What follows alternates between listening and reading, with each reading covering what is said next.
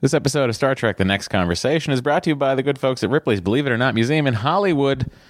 If you want to take 10 people to Ripley's, but you're like, God, that's so cost prohibitive, guess what? For this month, it is only $100 for up to 10 guests. It's the away team special. All you have to do is head over to Ripley's and mention Star Trek The Next Conversation and Commander Riker's sexy new beard. And you can get up to 10 people in for $100 at the Ripley's Believe It or Not Auditorium at the Ripley's Museum in Hollywood, California. Remember, that's Riker's sexy new beard.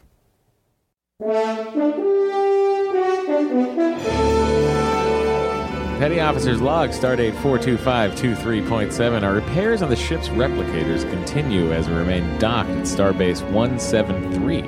The crew in Third Class Secunda has been preoccupied with something I'm hoping does not slow down our progress. Sup? Hey, Matt, I think I've solved all our productivity issues. Which productivity issues? Oh You know, like how we- we're assigned a bunch of tasks and then we never get any of them done. Oh, sure.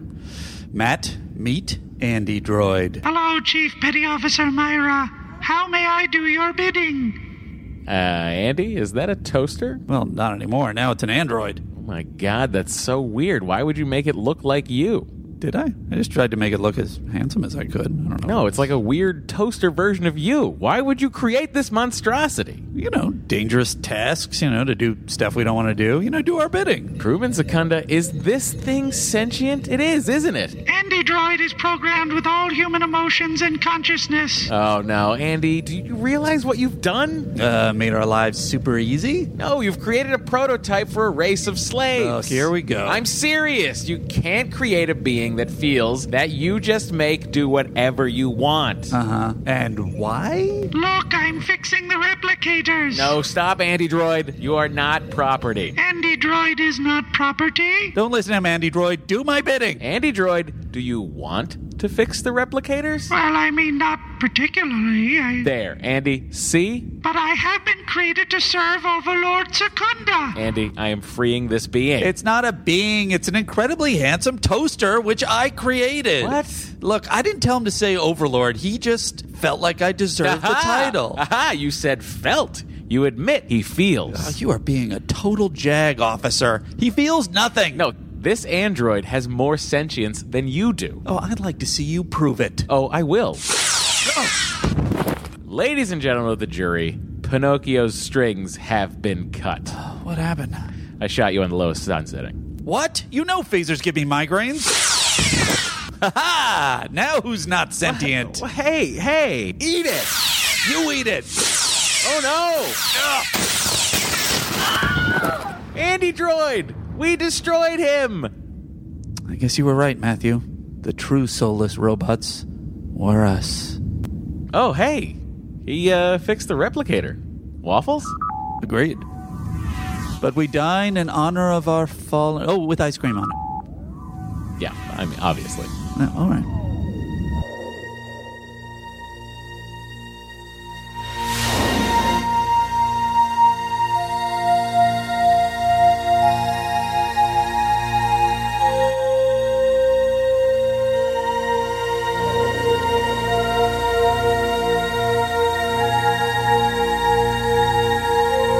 Podcast The Final Frontier.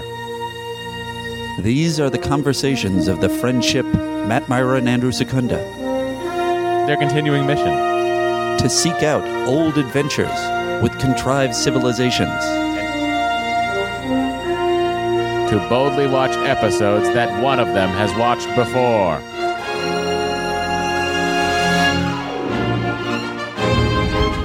Hey everybody, welcome to Star Trek The Next Conversation. I'm Matt Myra. I'm Andrew Secunda. And if you skipped with your little iPod machine past the intro music, you missed the debut sketch from the Star Trek The Next Conversation players, It's our first one. namely me and Andy. Andy wrote a sketch, everybody. I wrote a sketch while I was So at work. when you think, now, while I was at boy, work, this on is my lunch so break, funny, I can't believe it. Who do I give this Webby award to? it goes to Andrew Secunda. Do we get Webby Awards for podcasts? I don't know. All right. We get a Stitcher award. There's got to be podcast awards There somewhere are. besides the There are. Andes, which obviously have never There been completed. Because Not yet. We're a bunch of lazy bones. We're gonna have to do it before the end of the season. TB Sorry, folks. TB Dandies. T- what's that? TBD Andies. TB Oh, Dandies. TB Dandies. Nice. Ladies and gentlemen, the TB Dandies. hey. Welcome to the TB Dandies. No, the TB Dandies are your dancers. Oh, I don't You go know. out there and you sing some show tunes. You know, really Seth MacFarlane it up. Have you seen? Uh, I have not seen the Orville. I watched it last night. oh, what did you think? I don't know. I feel like I should with withhold my perspective until you've seen it. don't think I'll be watching it anytime soon. Really, everybody everybody don't- wants us to review or I don't or want it comment on it. to color my opinions on Star Trek Discovery, which we're all anticipating. All right, well then I'll give you a short perspective on it. Um, ins- insanely good effects for a television pilot. Always great when you lead a pilot review with the effects were amazing, much like Encounter at Farpoint. Yeah, yeah. Uh, uh, having had a lot of experience writing pilots, particularly comedy pilots, it was very much kind of like a tepid comedy pilot with action in it, which is something I'm always trying to get into a comedy pilot. I'm always trying to Sure. do genre Yeah. comedy pilots, and Yeah. I'm refuted. Um, I loved that it was in space and it was comedic, and uh, and I don't have a problem with. I know there's been some some perspectives on Seth MacFarlane not wanting him to be the lead. I don't have any problem with him on the lead as the lead. Thought the cast was fun. Thought the characters were nice parodies of Star Trek which I've you know I've written a lot of, so I have my own jealousies on the matter. I would love to see where it goes. It does seem. I wonder if they re-spun it when they decided it wasn't funny enough, or if he always wanted it to be a Star Trekky thing. Because I know now the spin I- is no, but I get the impression that's what Seth wanted. He wanted Star Trek real bad. He wanted the rights to it. They wouldn't give it to him. He, he just wanted to do a Star Trek. wanted show. to do Star Trek. Well, I think that's what he's got. Um, I would say interesting. It's interesting us watching Next Generation while uh, watching this Mm-hmm. because I have some of the same complaints that I had in the first season. Even though I think all the characters are very networked, kind of ironed out. I mean, more. I don't think there's a Star Trek series that f- out of the gate first season was great. no, none of them. Right? Right. As far as Um, I know am. Voyager definitely wasn't. Although the original Star Trek was better out of the gate, wasn't it? Whatever the case, Yeah, yeah. I mean, Star Trek, the original series Star Trek, kind of went in reverse of regular series. Like, Mm-hmm. Right. season three of the original series, you're like, what? I feel like there's some good ones in There are season three, some but I have good to go ones, but back There's and a watch lot them of again. a lot of duds. Spock's brain lives in season yeah, three. that is so that is a bad one. brain and brain. What is brain? Um, anyway, my uh, my main point is there. As far as I can tell, there's virtually no theme at all. And I'm not saying it has to be like a Star What do you Trek. mean? Oh, you mean it's not? It's not doing Like- the sci-fi thing. and I think that's kind of my thing is they're clearly not going hardcore after comedy, and they're not going hardcore after Sci-fi. interesting sci-fi. Yeah. So it's kind of at this point, l- uh, sw- you know, I don't know, just in the middle. And I'm, I will definitely keep watching it. It was entertaining enough. It's one in. And if we Yeah. learn anything from 100%. You if can't we, judge if we things on learn a pilot. anything from the middle, uh, it'll last 10 years. We'll see. Go to iTunes, leave a five star review, and join the Admirals Club. Matt, Yeah. if our friends want to become an admiral, join the Admirals Club, That's right. what do they do? All they have to do is head over to iTunes, write a five star review, glowing, not glowing. As long as it's five stars, you'll be welcomed with open arms into the Admirals Club. Here are uh, just a few of the uh, admirals that are hanging about, smoking cigars, enjoying their riches in the club right now. Mm-hmm. Admiral BTU says, Join the club. Matt Meyer is a podcasting pro and Star Trek expert. Uh, in, in parentheses, mostly. Uh, while Andy is a relative noob to both and delightfully oblivious Mm-hmm. uh, to many Star Trek concepts that diehard fans take for granted. I'm a lifelong long Star Trek fan and still learn something new every episode. Um, uh, TNC is greater than TNG. Oh, It's nice. very but sweet. it also says in parentheses season one and season two. Right. Which is fair. I get it. By MacGyver, 1970. If there was never a reason before to go back and rewatch some of the worst episodes of Star Trek The Next Generation than there is now, Grand Admiral Andrew Secunda brings professionalism while providing insightful theories and humor. Secunda leads the way in rating each episode and rightfully rewarding an episode NVC. Secunda also answers fan emails and awards Admiral ranks to faithful reviewers. Redshirt Ensign Matt Myra is also among uh, along for the ride, although he seems to be solely responsible for beaming out first, never bringing him on an away mission in hostile territory. This podcast has assimilated me with its awesomeness. That's true. I do beam out first. I think it was a, Leave- essentially. I leave Andy all alone. because- essentially because Secunda also answers fan ma- emails and awards Admiral ranks. that that, that uh, review is broken down that way. And the last one is from Jeffries 01, and it says Admirals Club, here I come. Yes, indeed, oh Jeffries 01. Is that all it said? It's, Um, uh, it also said thanks for the show. Oh, well, it's a great review. Admiral's Um, Club, here I come. We also had uh, an admission to the United Federation of Planets President's Circle. Oh, Okay. This week for $75, Matthew. That's most of the production cost of this episode. it is. Uh, and uh, it was from Kamal Abul Hussein. Uh, Hussein, sorry. He gave me the uh, the um, spelling And the you- pronunciation. phonetic spelling, and you still messed it up. I think I, I got close. Kamal Abul Hussein. Kamal, thanks, buddy. Matt and Andy, I've been a Star Trek TNG fan since I was in middle school and wore a communicator pin to school every day, despite the fact that other kids made fun of me. I've done that. Have you? Yeah. Did, were you made fun of? Well, listen, it was on my backpack.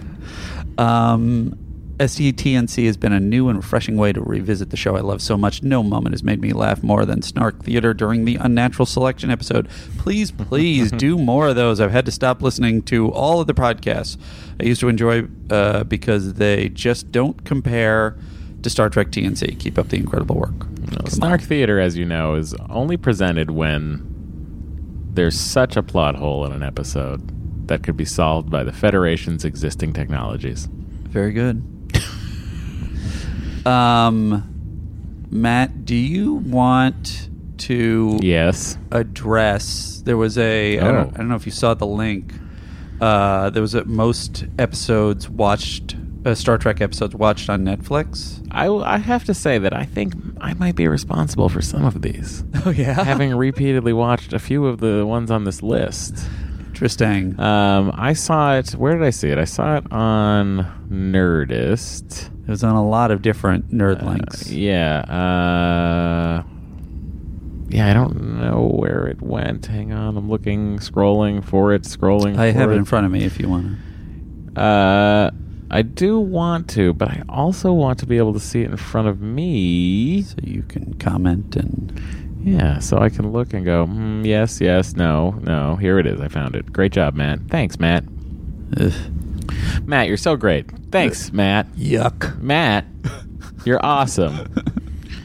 Uh, Not a fan. Listen, you keep it up, Andy. I'll bring the Andy droid in here. No, So the charges are in. Sorry, everybody. That's uh, Andy.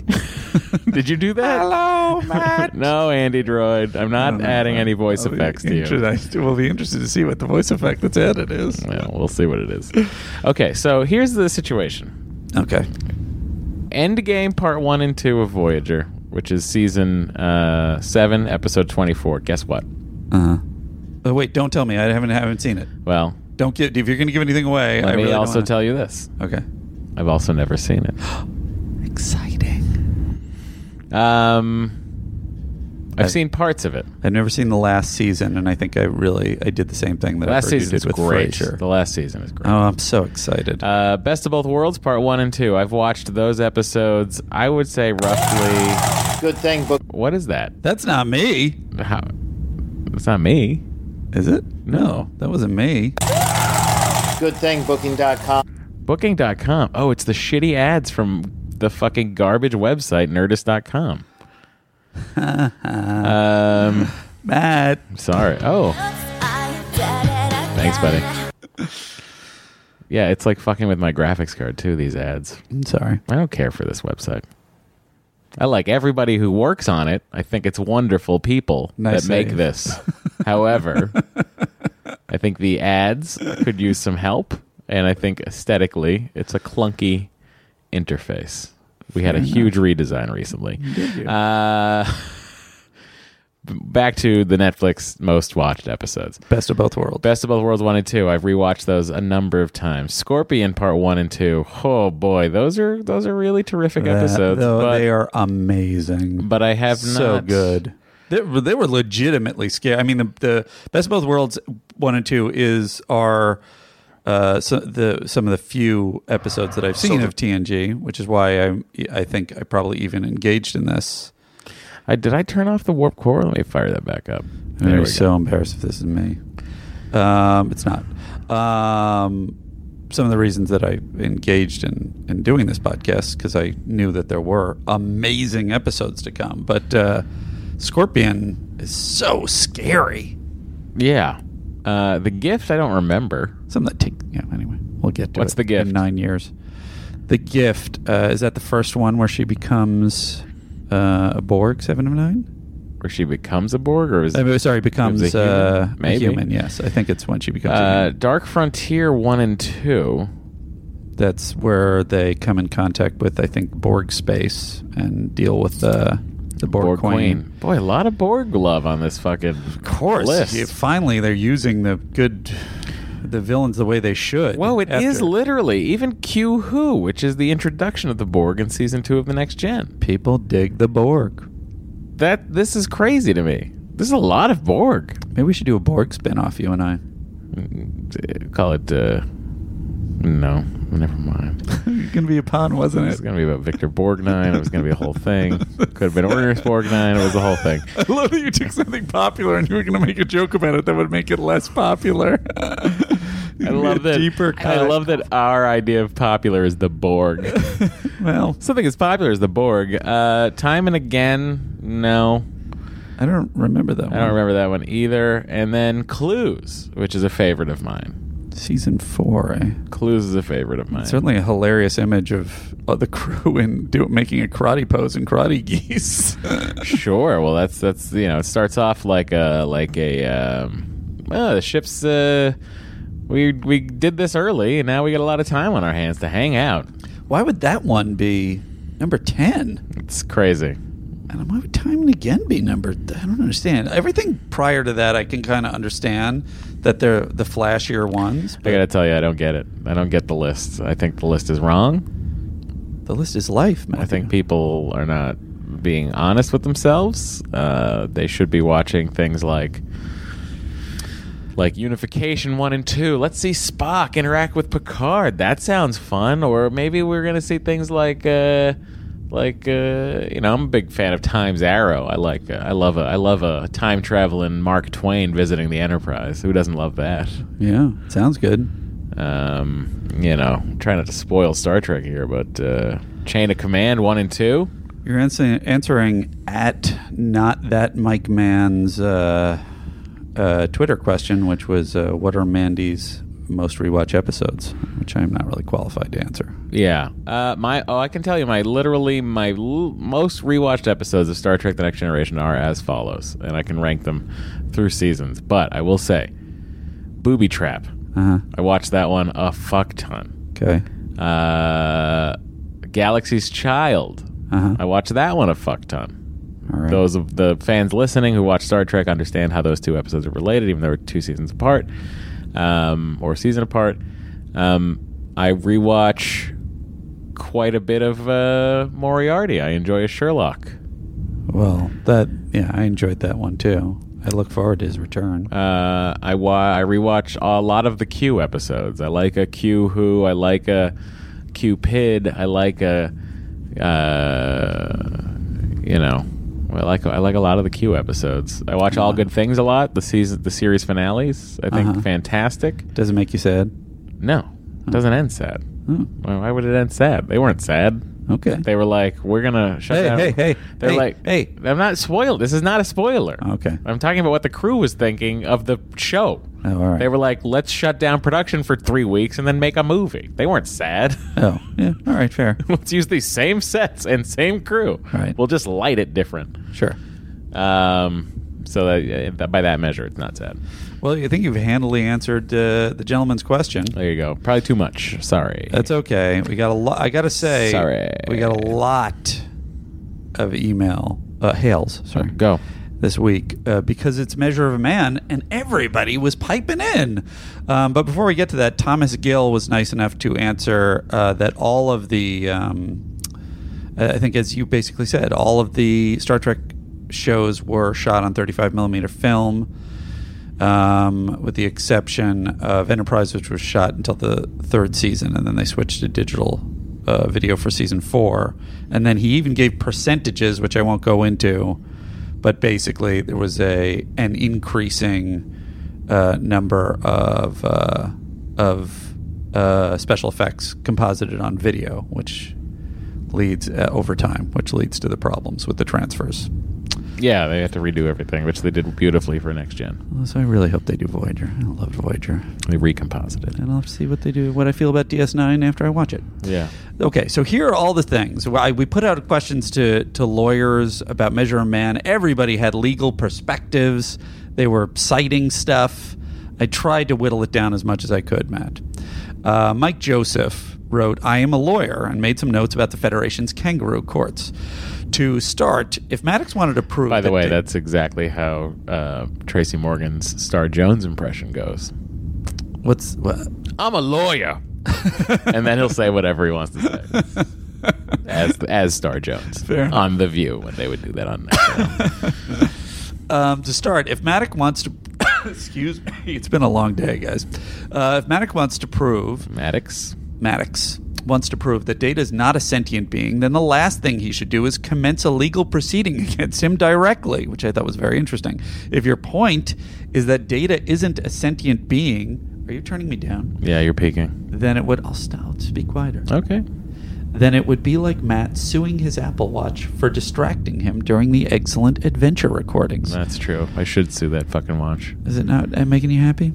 Did I forget to mention that I'm an egghead too? You did you did with your words. if Maddox was smart, spoiler warning, he isn't, then he should court uh, marsh, uh, court martial Picard for refusing to order uh, refusing the order to surrender data to him.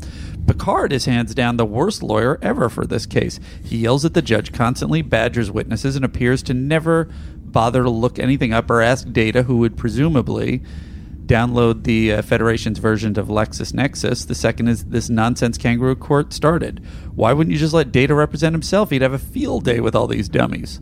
Now, I understand that the Federation's legal systems would not be well developed, given that it is a utopia free of all conflict, and that the pre Federation legal system collapsed, as shown in the Q scenes and Encounter at Farpoint. But this legal system seems to be completely bonkers. It's unclear what the burden of proof is and who Right. has to meet it. As far as I can tell, the Federation uh, can subject anyone to death if he or she is unable to prove that they are sentient on demand of some arbitrary judge. What happens if you fall asleep, or God forbid, are in a coma and have only Dr. Crusher to help? Very truly yours, Mike. Thank you, Mike, for mostly agreeing with me. Uh, what? No, he. Oh, never mind. Uh, Neil Christian then followed up as an officer in the JAG of Starfleet uh, would not be able to settle this matter fully, as clearly on such a massive issue as uh, definition of sentient life versus property would end up at the Supreme Court, perhaps litigated fully through civilian courts. And then he had a, f- uh, a link on the Federation Supreme Court at Memory Alpha. Mm-hmm. The threat of summary judgment does not make sense. This is used where one party refuses to take part in the proceedings. In this case, it was the claimant. So if no advocate could be found for the proceeding, it would mean a summary judgment in favor of the respondent, i.e., data. Riker obviously could be court martialed for failure to fulfill his duty as Starfleet. Everybody's trying to court martial everybody in this thing except data. Yeah. What has happened uh, is another point. What has happened right to a fair trial? What has happened? I guess he meant to right to a fair trial in, in Starfleet. Adequate time for the defense to prepare its case. Right to select counsel. What exact qualifications do starship captains uh, slash officers have to con- conduct legal proceedings? Um, and then lastly, nothing Picard shows about data could not be countered by the um, suggestion that they are just elements of programming to mimic human behavior. Mm. This was a point I had. Finally, re the slavery issue. If data is not sentient, uh, that a race of uh, then a race of android would be no more slaves than the various computer systems and ships and shuttlecraft. And he does say uh, a more interesting take on the issue of AI sentience might involve the ship's computer developing personality and self-awareness, which I think I said in the show, and refusing to comply with a dangerous order. It happens. And it happens, was I thought what you said. At Comrade Daybed uh, tweeted at us uh, in response to the some, uh, some of the negative thoughts about Picard. I think the point of Picard's argument, I think you did say something akin to this, Matt, is Mhm. that even if data is even in even the smallest degree human, then the Federation will be greenlighting a program which will lead to sla- slavery, and that's against Federation law. Right. Um, uh, then Valere writes us I always interpreted, or hails us, I always interpreted data as being unique because of his positronic matrix. Right. But it seems like his physical capabilities are all that is being offered by Mate- Maddox as useful. I love the episode, but I never understood why they didn't just build robots with the physical capability of data. Why can't they just build human controlled robots? Oh, that's interesting. That's that's that's something I hadn't thought about. Why not just build an actual non-sentient data? Yeah. Uh, it seems like Maddox's personal motivations and his life's work are more relevant than any potential gain. Um, Mike in Vancouver wrote us Data was built by Dr. Sung after he was disgraced and fled slash washed out of the Federation. Mhm. That sounds interesting. Uh, Data was then discovered by the Federation before ultimately volunteering to join Starfleet. I can't imagine a situation where Data could possibly be seen to be the property of Starfleet. At best, he's on loan to them from Dr. Sung. His descendants or his estate or whoever Interesting. lays claim to them would have the legal right to argue they own him if anyone does, which I thought was really important or, or interesting. Um, and then Kitty says, I agree with the cinnamon roll about the evidence being a bit too emotional. There seems to have been a lot of good, uh, a good deal of speculation initially in this case. And while I love data, I'm not sure that the evidence presented was enough. Love the podcast as always, Kitty. Do you know what cinnamon roll means, Matthew? No. What is it? What is the context again? I agree with the cinnamon roll about the evidence being a bit too emotional. He, she's talking about me. I'm the cinnamon roll Well, now. Oh, I mean, it's a, you you are what you eat. They say, right? She says, and then I looked it up, and on Urban Dictionary, a cinnamon roll is a character that is very kind and sweet, but faces more hardship and suffering than they truly deserve.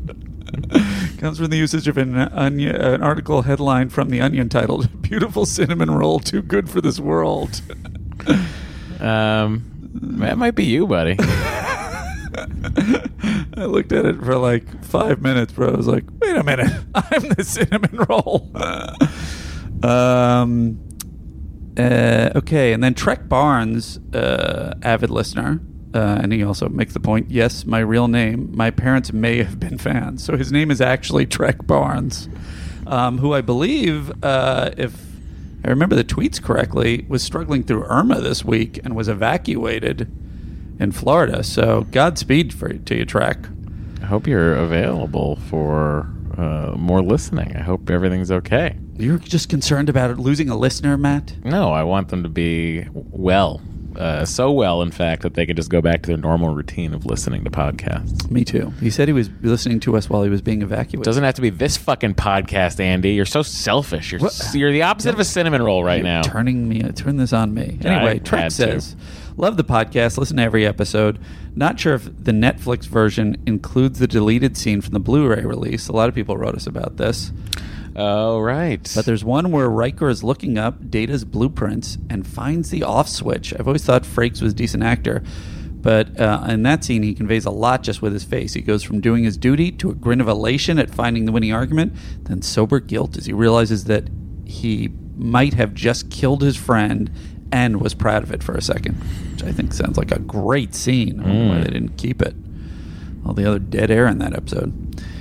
Ryan Brewer writes one quick comment on Measure of Man. I think you guys failed to talk about the goodbye. we did fail to talk about it between Data and LaForge. If Geordie's eyes worked, I think he would have been crying. It supports the theory about Geordie's mechaphilia. Um, and then on the note of the Stargazer court martial, yeah. Stephen Heckert says, "Hey guys, as far as Andy doubting that there are toasters in the 24th century, oh, this is the first thing.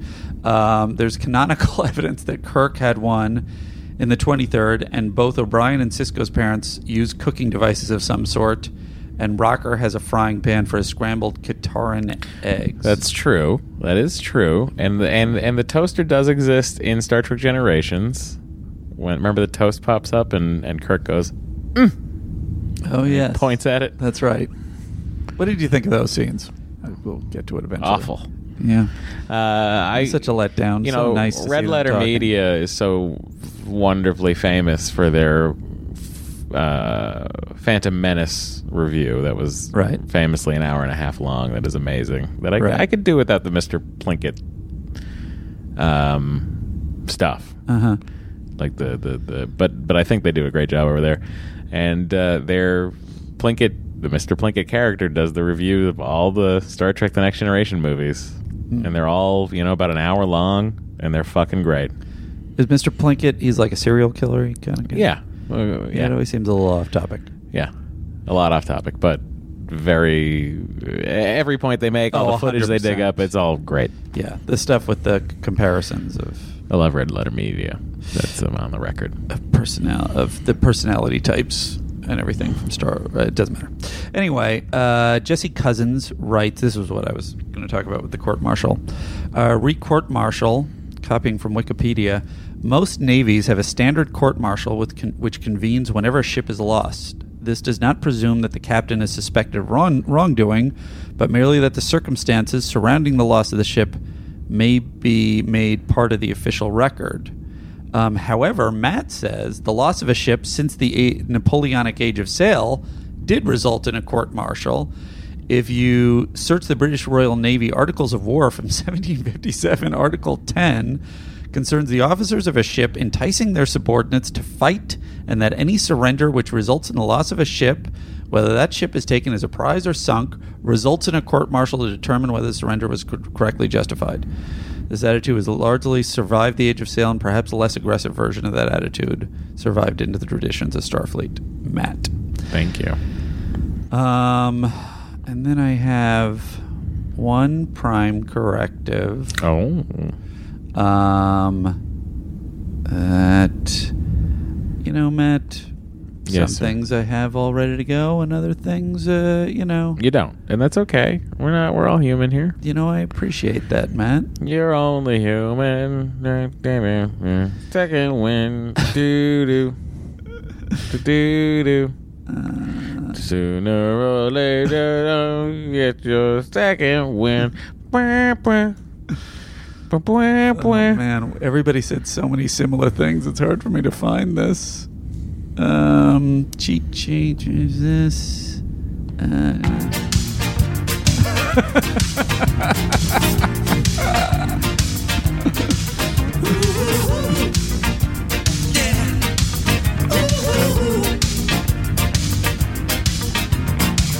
I found it. Oh. All right. uh, trivia fact for that the video "You're Only Human" second win the music video. The star of that music video is MythBuster Adam Savage as a young teen. Really? Yeah. How did that guy become so successful? Uh, what do you mean? I don't know. He just seems like he's got m- millions of followers, and he's like everybody's. MythBusters is great, and he was the one that was into pop culture. Huh. I think had Jamie been into pop culture, he would have been just as successful had he wanted it. He had a fascinating interview with Frakes that I actually want to quote from, but we didn't have time because there were so many emails this week. Um, but uh, but uh, we should try and get him on the show. If anybody knows him, let him know. Um. So anyway, my point was, uh, I read. He's been on the Nerdist a bunch. It's pretty easy to. Did it? Get a Did hold of it him. help Nerdist? Uh, it didn't help their website's ads. no. that pay that play when I'm trying to look at an article for a podcast. Wow. you Yeah. really did. I'm really I'm really I'm really on it right now. Um, uh, I read a hail from Steve, the gentleman from Winterfell last week, uh, regarding Worth being a goth teenager, and then I ran it into the next uh, email, which was from Alex Rojas, uh, saying that we should reconsider what Data does and help him figure out the cure because Data stands in front of Picard, and so Yeah, that's true. That is true. We saw that photo last week. We talked about it. I think it was an admirable job of data. the correction is primarily that I did not credit Alex. And Oh. Steve, being the honorable Stark that he is, wrote in to say, "Oh, I think you you gave me credit for somebody else's hail besides my own." Oh, Andy. Isn't that nice of him? Why would you do that? That was just crazy. Um, Hi, I'm I'm, done. Um, Uh, Andy. I give credit to the wrong people. Tune well, in all next right. week for my other podcast. Andy gives credit to the right people. all right. I got to start every podcast by giving credit to the wrong people. We're done with this. No, we're not. Trading frequencies closed, That's my sir. impression of Andy.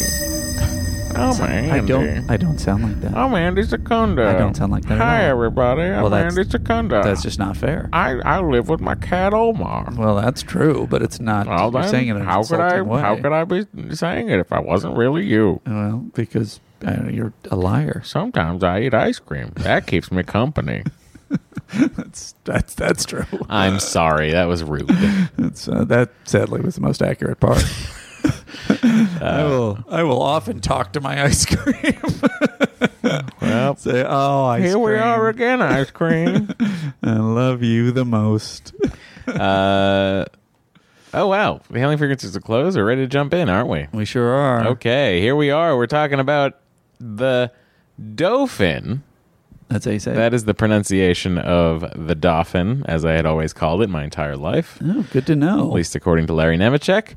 Stardate is 42568.8. And this aired February 20th, 1989. Andy, what was going on? Well, for the first third third For the first straight week. for the third straight week, straight up by Paul Abdul led the U.S. pop chart. See, I knew my impression was good. Listen to it really was more accurate than I thought. and in the UK, Something Got a Hold of My Heart by Mark Almond featuring Gene Pitney with Still on Top. You know what? What's it called? Something's got a hold of my heart. Uh, no, Straight Up is still. Oh, No, I want to hear you wanna because hear we've that one? heard straight up. I feel like we might have played. No, maybe we played a different one by Gene Pitney. Something's Got a Hold of My Heart. okay, something's Mark- got Almond? a hold of my heart. I'm gonna take a look here and see if the iTunes has it. Okay. Uh, Dean Kuntz's. Should I keep reading or should I wait for you to give the proper background? all for I'm it? finding is a song called "Something's Got a Hold of Me." Mm, Look up Mark Almond. Uh, go ahead, keep going. Um, Kuntz's uh, Dean Kuntz's Midnight was still a bestseller, and the oh, the Burbs de- debuted at number one at the box office. I, I can't believe that was ever number one. It's an enjoyable, weird Joe Dante film, but I wouldn't have thought it was number one. The funeral service, ooh, of Japanese Emperor Hirohito was held. Over 160 heads of state attended, including the freshly minted President George H.W. Bush. Um, Mike Tyson recorded his 36th WBA match win, um, defeating English boxer Frank Bruno. Frankie Bruno, Uh, at the Las Vegas Hilton Met, home of. the Star Trek Experience in Right. Quark's Bar. Something's gotten hold of my heart. Keeping my a lady or a man? soul and my This is Gene senses Pitney. apart. Oh, Something's So this is the original, uh huh. and here's the way very popular seems like a knife 1988 version, burning me. which we'll hear after this ad, which is playing in five, four, three, two, and let's just hear how fucking weird England can be sometimes.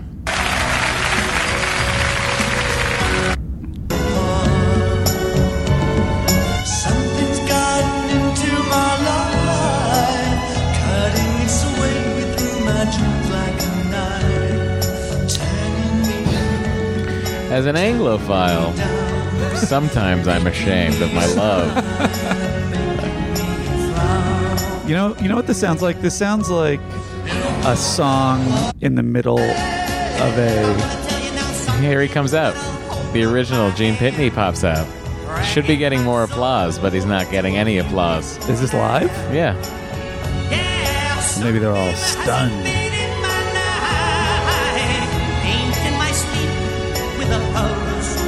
This was number one. changing the rain, changing the blue. This is like um, I always have to remember that it's the size of California, and a lot of weird things happen in California. uh, the vibe of that song is the uh, is like a, in a John Woo film. Oh, old sure. style Hong Kong film. oh yeah, When Chow Yun Fat is is just at home doing some weird somber thing before he goes and kills a bunch of people.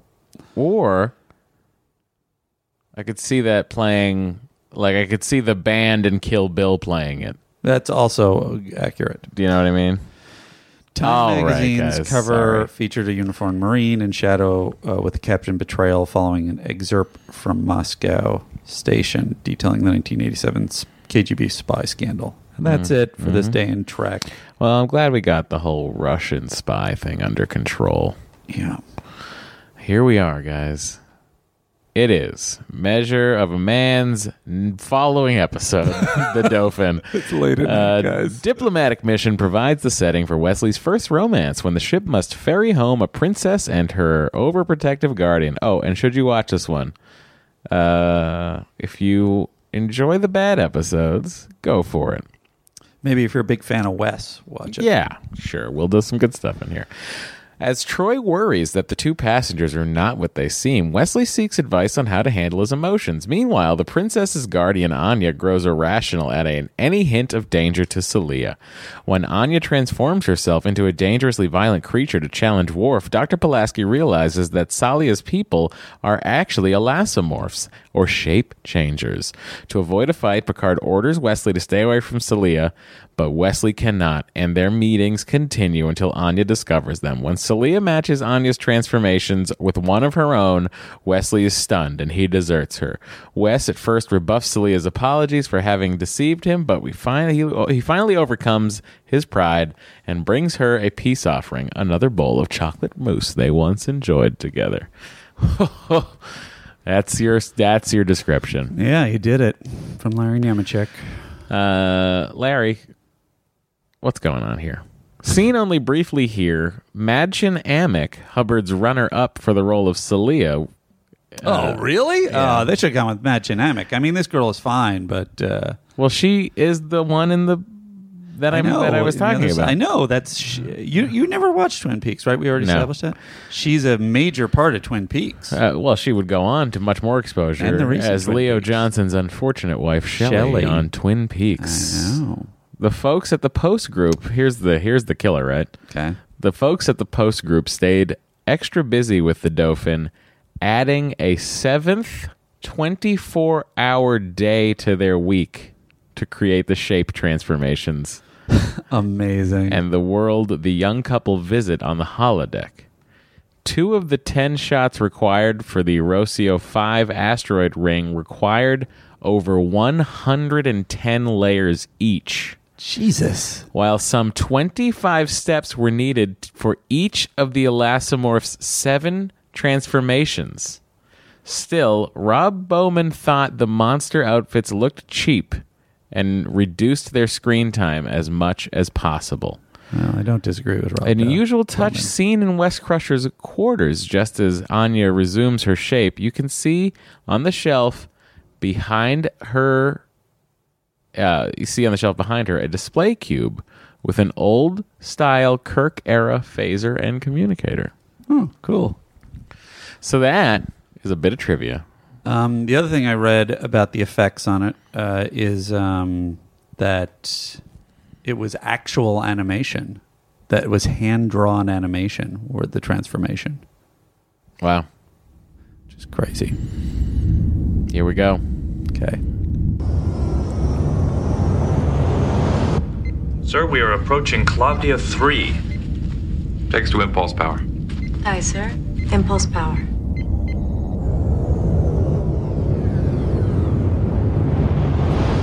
Oh, good old impulse power. what an exciting way to start an episode. I mean, I'm already gripped. I can't, uh, my, like, the possibilities are limitless of where this episode could go. They're going slowly somewhere. And then we get something I usually enjoy, which is a bit of normal maintenance. Uh huh. This is engineering. Yes, Lieutenant. Now that we're out of warp, I'd like to use this time to make some routine adjustments on the deuterium control conduit. We're overdue. How much time will these adjustments require, Lieutenant? Couple of hours, sir. Proceed, Lieutenant LaForge. Standard orbit ensign. How many times can we say lieutenant on one page? The answer is four.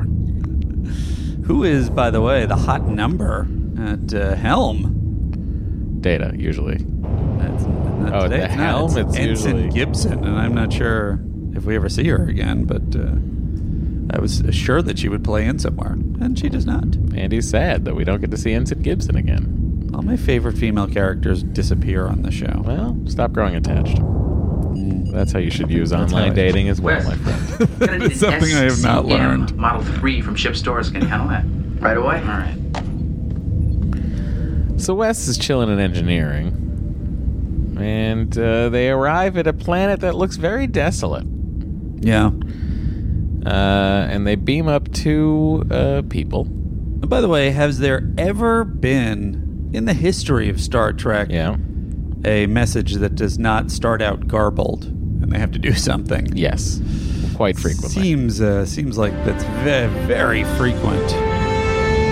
I like the way Data sits at the captain's chair. It's very uh, quick. Happens at about two minutes thirteen seconds into the show. Uh-huh. uh but he sits down like a fuck it, like he owns the joint, Uh-huh. and he starts punching numbers into the captain's console Sure. so fast.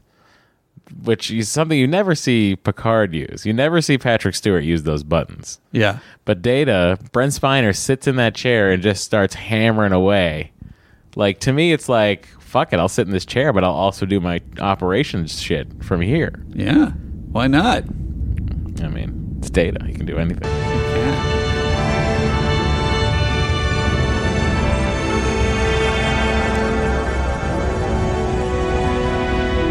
Welcome to the Enterprise.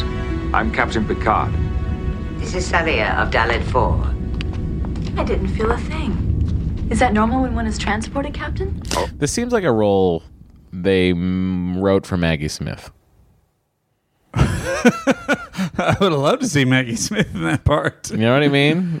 Um, but uh, I, I will say, really great work by that actress. who I'll look up right now. But um, I thought she was great. She was scary. You were on her side. You made she everything she did made sense. I think she was one of the better characters. Mm, That's true. You never really felt like she was threatening to the crew. No, you but she always was, felt like she was protective. she felt like what a mama bear would be, which is uh, if if we mess with Do that you think that's where it came from? mama bear. Yeah, do you think they said that phrase in the writers' room? And they were like, "What if we had bears, very hairy bears That's where the design of that the could creatures came appear from. as humans?" could be. Yes, of course. I could arrange for a tour of the ship if you'd like. Oh, I'd love that. No, that will not be necessary. Just show us to our quarters, Captain Picard. she sounds like she does voice work, right? She did. I was just noticing she was well known as a voice actress uh, in The Little Mermaid. Um, Ursula. Is she Ursula? Yeah. Yeah. Uh, oh, here's a here's an interesting one. She was also in Ghostbusters, the voice of Gozer. Goes with Ah, the goes with the Gozerian? protector. Gozerian. No, she's the protector now. Oh well, now she's a protector. what are you doing? Uh, her other film appearances were in Corvette Summer. Ooh, with my- Nice. with uh, Mark Hamill. Halloween three. She was in To Be or Not to Be, which is one of my favorite movies. Um, Really? Stewardess School. Very funny. It was very broad, but uh, I liked it as a youth. And she was in Night Court as Bull Shannon's mother. Oh, that also makes sense. She died of respiratory failure in Encino, California in 1999, just to bring everybody down and remember the mortality that awaits us all. Yes, uh, we are very fortunate to have all of our cast members with us, Oh, yeah. especially considering the show premiered 30 years ago. Yeah. And everybody looks like a million bucks.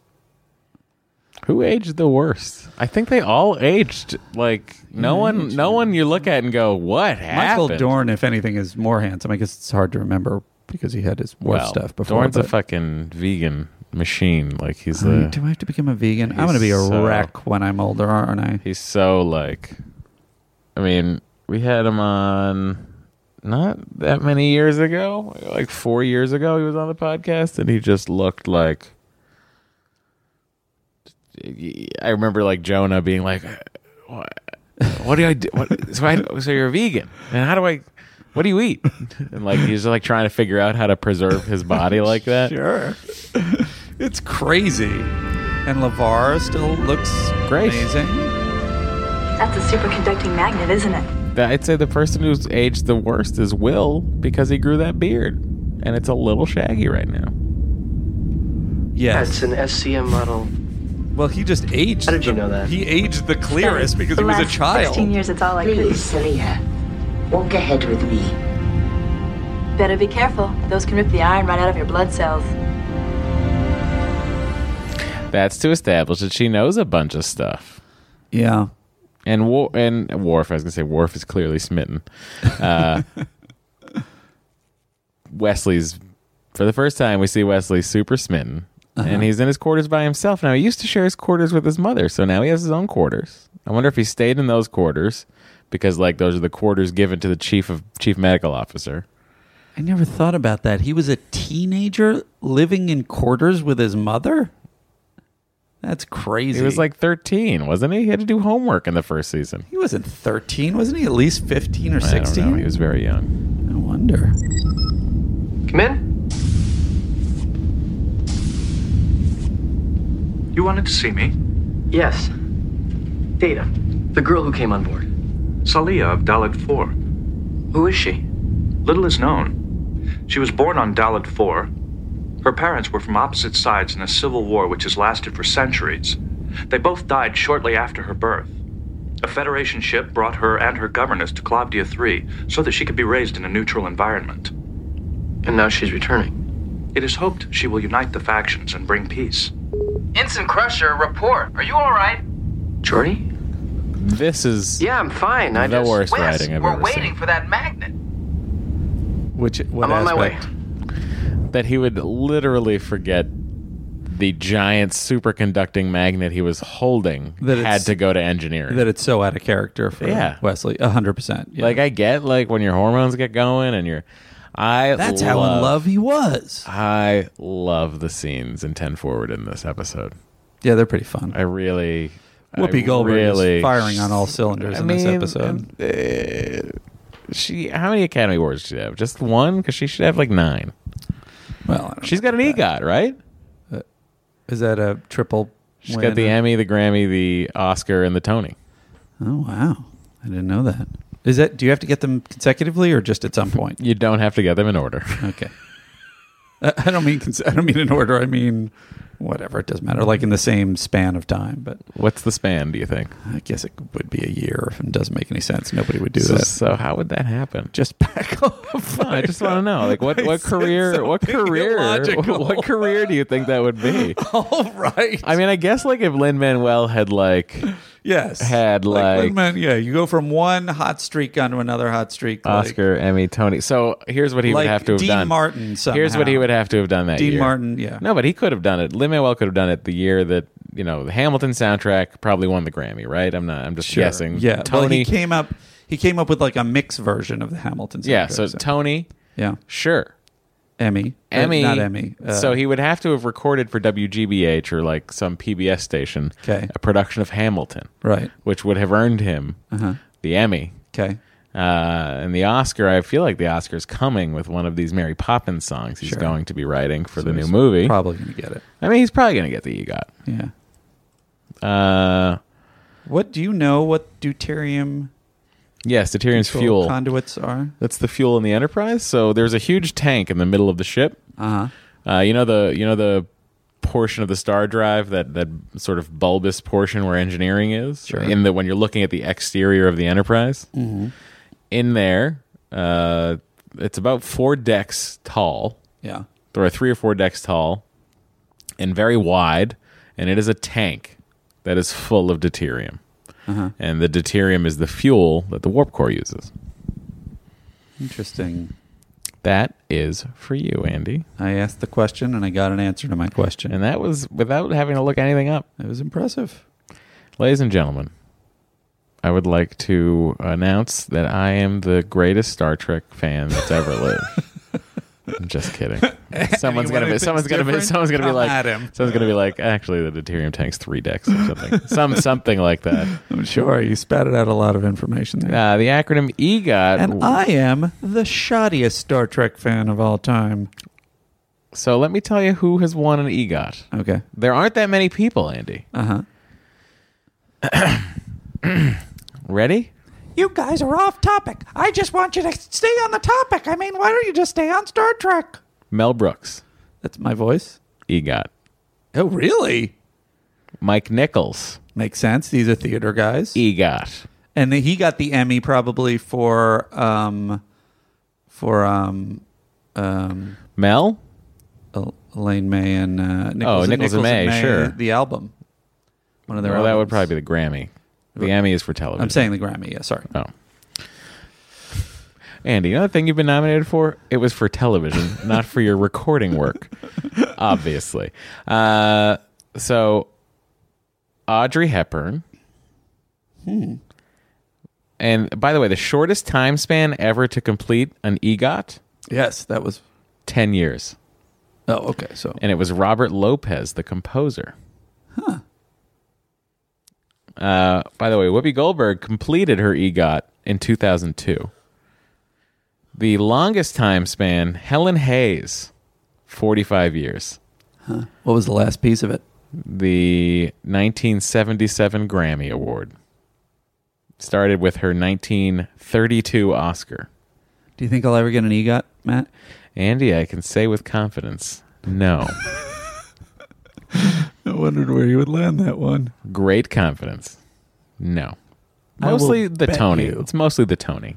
A million dollars that I do win an E EGOT Oh. before I die. Oh. I wonder who's closest to the EGOT right now. I got, it's got to be Lin Manuel Miranda, right? Based on the amount of cake and ice cream, we can tell you which one of us is closer to death. That's for you. what? Two It's hemispheres very- very have developed disparate death-oriented cultures, which is a major cause of most wars. This child is supposed to bring them together. She seems too delicate for such a task. Do not be fooled by her looks. The body is just a shell. Hi, I'm Worf. How can I be a I'm leader? here for foreshadowing. The things I say okay, so now hint at things to come. So now we're we're uh, we're all curious. Troy has said her piece, uh, which Uh-huh. is that she doesn't think she somehow from that chair has sensed the two new people that beamed on board the ship. Right. She's now sensed their emotions. Uh-huh. How she's keeping track of twelve hundred emotions is amazing. She's really talented. She really is. To to like Side note, yeah. um, Wesley doesn't come to her for information on no, the girl. I think had the, I think had this episode been written a season later, it totally would have been her. Um, and then the second thing I wanted to say before we get too far away from it, even though we're already far enough, is Four minutes in. in Measure of a Man. Um, oh, we are far away from that. Yes, in go Measure of a ahead. Man. How come uh, Troy wasn't uh, brought into the fold? Also, she probably sent some emotions from Data, but I guess that's uh, the big question: is does she sense Data? Does she sense the data? I feel like they addressed that at some point. they go back and forth. They say Yeah, they sense they him do, when and then they Graves don't. is in Yeah. is in his body. They sense it, but it's like, well, if it's all digital, then why would they sense it then? Somebody wrote wrote about it uh, in a hail, but uh, you know what? That hail it didn't uh, it didn't convince me. So sorry, No, he's not sorry. I'm a little sorry. He's Andy. I'm not sorry. I'm Andy. Now, what do you think about my people? for me today. Okay, so this is this is the scene that confuses the fuck out of me because there's this rando girl in this quarters. Maybe it really is Shelley from Twin Peaks. It's a flash forward or back. You will leave because you are accepted by both sides, and because it is in your blood. What is expected of me once I'm there? You will know. How? You just will. Celia, you must arrive with an open mind. By the way, Without- Shelley from Twin Peaks looks like Um, Deborah and Baby Driver. You know, what? I haven't seen Baby Driver yet. I apologize. They look identical to me. Can I ask you a question just right off the bat? Sure. If you were gonna, if you were Wes, young Wesley Crusher, you're gonna fall in love with someone. Which and which one of these ladies would you be more drawn to? The one that I saw. What I mean, between in the quarters, I haven't seen this other person. No, I'm saying between He's- these two girls on the screen you're looking at. Well, he had didn't have the choice. He love at first sighted. I'm not with saying Celia. All right, Matt. I think what you're asking me is a question that doesn't need to be answered by me. Matt, why are you avoiding this question? Does it, I mean, we're not here to talk about how hot these young girls are. I'm not saying hot. I'm just saying one was would have been better cast for the part. Also, I believe I think this- that I Matt think- Amick looks more exotic and therefore suggests what she's going to become a little bit more. I think that Celia, the woman that plays Celia, I think she does a great job of being like a. She's definitely good at playing a flirt. Is, Matt is deciding whether I said something offensive or not. No, I was just listening. I think I hear something with the deuterium conduits. Yeah, I'm gonna go check that out in engineering. Conceived ideas of the worlds you will find, or the people on either side. It's very frustrating. You feel the weight of so much responsibility. You're not sure you live up to everyone's expectations. It's not only that.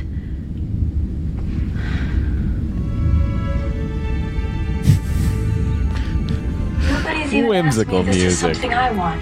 By the way, eh, so here's the problem. This girl comes out of nowhere. Yeah. And, and there's no established, even post this moment of the script or uh, of the episode, there's no established thing that that Anya can transform into another human form. No. And I'll tell you this also. I thought, well, maybe we can get to it, but I, nah, Eh, fuck it. Who cares? We've told everyone what this episode is. Hopefully, they're listening, haven't listened to it, or not caring that we're going to ruin an episode that has no plot. All right. Later in the episode, um, uh, before she leaves, Celia uh, goes into Wesley's quarters, and they sh- they there's a bunch of Right, stuff. you that totally happens think too. it's her. You think it's So you, thought think that it's too. Anya. It seems like it would be such a cooler thing. Also, the, her attitude shifts. It's a hundred. It's such an She's attitude much shift more that it's like, well, why weirdly are you- aggressive and Yeah. and and then she she kisses him, and I thought, oh, it'd be so great. If then Anya transforms into the creature, and it's like, aha, I've proven that your intentions were dishonorable, or something like that. Yeah. Or transforms into Anya. Or then another Salia comes in. It would just been cool. Probably would have been four more seven 24 hour days of work, whatever. I guess that's true. He the the way they've written this bumbling boy in love Uh huh. does not fit this character at all to me. Warning. Resonant field applied. What is it? What happened? Uh, nothing. I had it on the wrong setting. Pretty dangerous to be fucking with tools next to the warp core. Yeah. It's crazy. Almost as if he was doing it intentionally. So do you think that he's fallen in love with some other creature? Oh no, that's that's Geordie that loves machines. Could be. Wesley is just a sociopath. Yeah, I think uh, I think Wesley actually is uh, distracted because uh, not because he's fallen in love, but he's discovered the ultimate weapon in this transforming creature. Oh, and he wants to bend to his Glands own will. erupting with hormones. Happens to all of us. Does it Just happen because more? I said Uh, that I think she's interesting. You said she was perfect. Happens to Geordie once a season. Uh uh Come on down. You're no use around here for now. Come on down from there. Go talk to her. Use the ladder. What what is use the ladder? What is that moment for? I don't I don't know. and he slides down it. Is it just so he could slide down it like Kirk and No, too? I, I I feel like the writer of this episode had a very like, or maybe it was like the script coordinator, who was like, "Well, why isn't he using the elevator?" it was another stupid on-set discussion. It was- about- well, he shouldn't have used the elevator. Well, yeah, No, but if we we wa- if we're gonna power the elevator up, we got to get a grip in. Can he just come? And he's down? not here right now. He's off working on Cheers. So if we I mean, just get him down the elevator. Well, we have to explain why he's not using the elevator because we see the elevator later in the episode. These are the kinds of conversations that will happen on set. And if you're the writer on set or you're even the showrunner, your brain is so fried that you're just like, yeah, I guess that makes sense. Even though you know in your head it's going to cause an editing problem later. But this was a tape cut. This could have come out. It definitely could have. You could have just had him come Sorry, out. not a tape cut, an actual film cut. Yes. a splice cut. That's silly, Jordy. But Such a hilarious 80 yard line. uh, please, someone make a gif for me of Wesley sliding down the elevator, the ladder, sorry, uh, turning 180 degrees and saying, That's silly, Jordy. someone please make that gif. You will be forever in my heart. since you recommended it, how should I approach her? If she'll talk to me, what should I say? Just say, hi, shouting. I'm Wesley Crusher. I'd like to talk to you. And then what? Whatever occurs to you. Well, what if nothing occurs to me? Wes, I don't have time for this. Is it in? here's why that dude. Here's why Has they're doing Jordy that. ever been this pissed off, even in high pressure situations? No, I think Jordy is just like really annoyed that they've written a love story for this young actor, and Uh-huh. they still have yet to write one for Jordy LaForge. Right. It's Levar. It's Levar coming through in the part. You know, maybe it's that he's angry that Wes is um is uh doing damage to his true love, the warp core. That could be. while he's thinking That about would some support your girl. theory for sure. Yeah. Here's the thing, though. I've just figured out why this is happening. Okay. And I don't know. You probably have the script over there, but I Mhm. feel like they just were like, um, they, I feel like they wrote it like this. Okay. Jordy says, "Look, Wes, I don't have time for this." Takes one more step up the ladder, Uh huh. then replies again. That's why he's not using the elevator because it was written with him walking up the ladder. And then they were like, let's establish the ladder by having Jordy say to Wesley, let's use the ladder. Right. That's what I think happened. Well, I can tell you the You're gonna have word to ask ladder somebody is else. not in the script. Okay. Oh, that was a director choice then. So let me see if I can find it. What do you think of that? Uh, it's hilariously weird. I also like how no one on the bridge is reacting to Well, it. I also, it's interesting they said it on the bridge. Like, Yeah. I gotta go talk to Worf about my this lady. I'm gonna go to the central point of all activity on the ship in front of everyone else, and then Worf is unselfconscious enough to actually display it in front of everyone else. And then I realized the reason for that is that then he can turn to data and have the other conversation, and they don't have to set it up in another room. They probably shot a bunch of stuff on one day. We're always set up in the bridge. Klingon lures a mate. Are you telling me to go yell at Celia? No, men do not roar. Women roar. And they hurl heavy objects and claw at you. What does the man do? He reads love poetry. He ducks a lot. Worf, it sounds like it works great for the Klingons, but I think I need to try something a little less dangerous. Go to her door. Beg like a human. I like that line.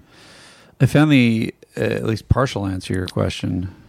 Um, first of all, there's a lot of it, she's go, he, he's going much farther with his mistakes in that engineering scene. Uh, where Wesley turns a dial on the probe and a green stem of light appears. He touches it so that the blade of light penetrates conduit. Computer voice, warning, resonant field applied, warning. And oh, I had it on the wrong setting, says Wesley. Um, and then they start talking about the girl, um, and a lot of the dialogue is the same. And then he says, Go, you're no use here for now. Go talk to her. Take the lift. Huh. Also, uh, earlier, Jordy, uh, I mean, Wesley almost falls off. Um, Wesley, haven't you found the defocused area yet? Wesley snaps out of his daydream. Wesley, I'm looking, angle to include Geordie, who is now leaning over the catwalk, staring down at Wesley. I see the way you're looking. Wesley whirls and drops his instrument. The instrument bounces. Oh, no, almost falling off the catwalk. I thought it was Wesley. Sorry. Got my mind on Big something. difference. Yes. You have your mind on something else, huh? Yeah. Should be that My ice simple, cream. Wesley. Judging by her appearance, it is likely you and Salia are biologically compatible. Of course, there could be a difference in the histocompatibility complex of the cell membrane, but Data? I want to meet her, not dissect her. You sure you don't want to break her open, Wesley? High five from a crew member we've Oh, snap. never seen. and he puts on 80 sunglasses. Does the moonwalk out? Picard, to Celia's quarters. Yes, Captain. I feel like it's weird that Wesley didn't address Captain Picard as they were walking in and out of the It was so turbo weird. lift. There's a lot of weird. Was this Rob Bowman? Like to just say, maybe just to say Captain Wesley. Yeah. Or or doesn't don't you salute the captain when you pass him? Or do well, they you not know do a what they salute never on this? do on this, and and I, I'll tell you what. I hope they do it in Star Trek Discovery. Uh-huh. I like a little Captain on the Bridge action. Yeah. I like a little someone yelling Captain on the Bridge. I guess they did away with. Rarely a lot of this stuff, huh? happens in Star Trek anymore, but it's also it is a waste of time to have that moment when you're doing drama. Yeah. to have the formality. I guess that's true. Like it'd be. s- Could you imagine every time he comes on the bridge for some crazy, like intense, quick cut scene? Like he's out of his ready room, heads onto the bridge, hail the whatevers. Like if we had to waste a second to go captain on the bridge, everyone stands. It would be intense. All right. I guess it makes sense. to not have it. May I activate the view screen? Hurry, go, go. what do they do with small version of the animal? I don't know. We have invited Anya to take a tour of the ship. Maybe you would like to join her. Very much. Your escort will be with you shortly. Picard out. I think I'll go on the tour. Why can't I? Tiny bear, tiny This is the bear. only chance I'll ever have to see a vessel like this. Tiny bear. No. Kind of look like Daggett. You must from, remain uh, here where it is safe. Battlestar Galactica. So then we see that it's Anya. Yes. But it still leaves me with the gaping hole of my question. W- Where's the what? Where'd the other girl go? Right. All right. Anyway, here's my favorite scene. They just introduce En- Ensign Gibson at the con, and they don't say anything about her. Okay. It says Data is at Ops, Worf is at Tactical, and Ensign Gibson is at the con, but I don't think we've seen her before. Mm-hmm. Just saying, it's weird. Who wrote the episode? Um, Ensign Gibson. Makes sense. Um, who wrote the Try to get a episode? character payment Scott for herself. Rubenstein and Leonard Mlodinow. They were trying to get a character payment for Gibson. I see. They both went down to casting. They cast someone who was very striking and would appeal to Andy. Uh-huh. And Then uh, they remembered and they that thought, Andy is and not they running thought, the show. and they thought for sure she'd be back. Most important, you may want to start with something like this here. You are the most beautiful woman in the galaxy. But that might not work. Yes, yes, it would. Love this. You don't know how long I've wanted to tell you that. But you're afraid Yes, of me, of us, of what we might become, Commander. or that you might think that was a lie. Maybe I do think it's a lie. And you think I'm not sincere. I didn't say that. There's nothing wrong with the line. It's like a knock at the door. Then you're inviting me in. I'm not sending you away. That's more than I expected. Is it as much as you hoped? To hope is to recognize the possibility. I had only dreams. Dreams can be dangerous. Not these dreams. I dream of a galaxy where your eyes are the stars. This has gotta be a page And the and a half universe long. worships the night. Yeah. It's a page and a half bit. Careful. Putting me on a pedestal so high you may not be able to reach me. Then I'll learn how to fly. You are the heart in my day and the soul in my night. I don't think this is my style. Shut up, kid. Tell me more about my eyes. I think they should have written more comedy This is the for her. to do on one the show. hundred percent. Guinan and Riker got it on after Wesley left. they're both so like they're both like such like beings that like of sensuality. Riker's such a sexual being Uh-huh. that he he he just can't be stopped once he gets into the mode. Sure. And you know, Guinan, you know, being seven hundred years old. Yeah. She's probably like she, she probably knows every sex trick in the book. She's like, well, I gotta, I gotta see what all the fuss is about. and they lose themselves in a in a pile of chocolate mousse. His theories are very interesting because he's really smart. Boy, that that really coming out of your computer. Yes, too loud.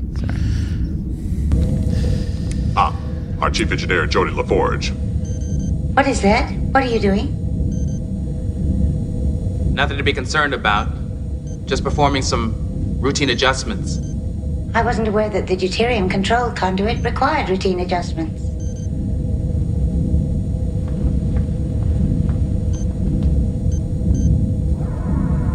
She's using the lift. I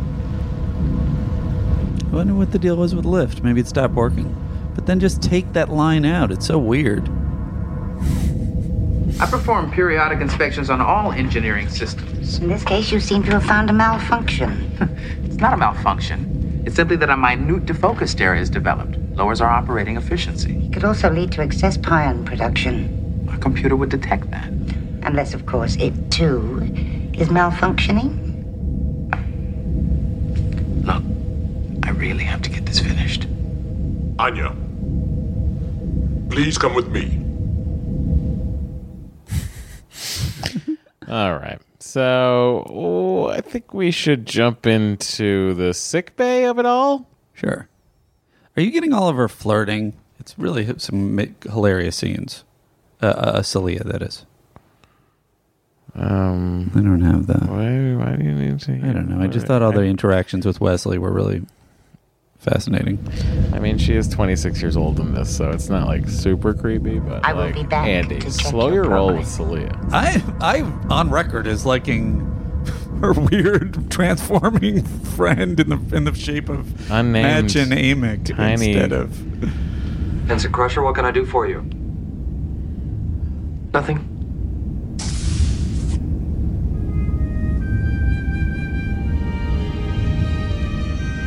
Is there a problem? the security officer. Is Could really you show me how to work the food dispenser? classic Celia ploy? Really, it's it's quite simple. You just tell the computer what you want, and it prepares it for you. Oh. What should I order? I don't know. What do you like? I'd like something sweet. I know. Uh-huh. Computer. Thalian chocolate mousse. I could go for some of that.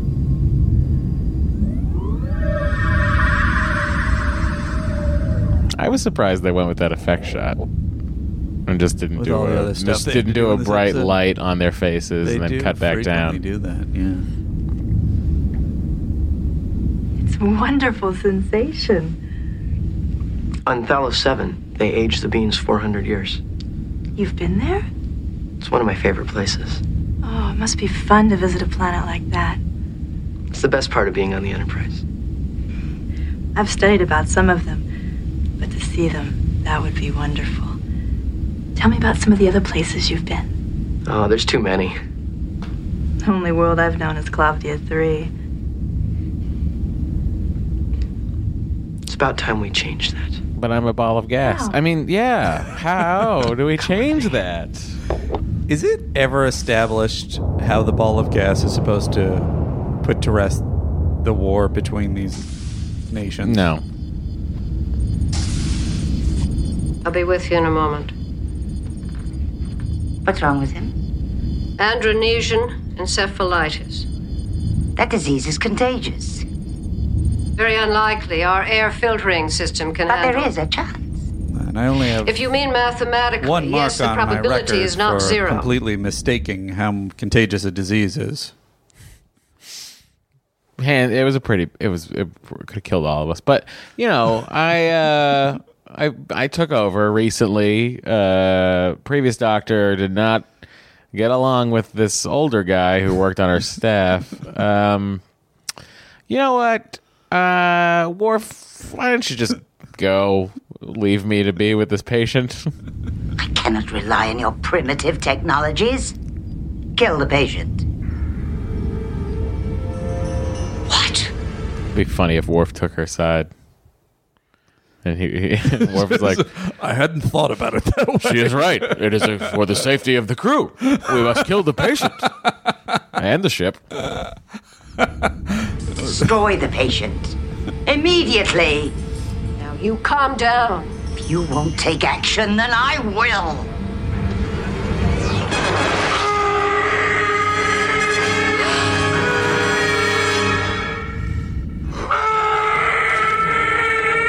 Security.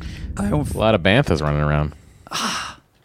So I wasn't alone. I feel like that was No, Andy, I'm real. The same sound. You're not by yourself. You're real. It's real. getting into, you're getting into quarter to eleven uh, Myra comedy right now. The same, the same sound that Obi Wan Kenobi makes. The same sound that Obi Wan Kenobi makes Yeah. when he makes the sound Yeah. to scare the sand people. That's what it sounded like to me. yeah. I think it's exactly the same sound. Well, there's only one way to find out, and Oh, Um, that's I'm the looking internet. for it. Let me see if I can find it. All right, here we go.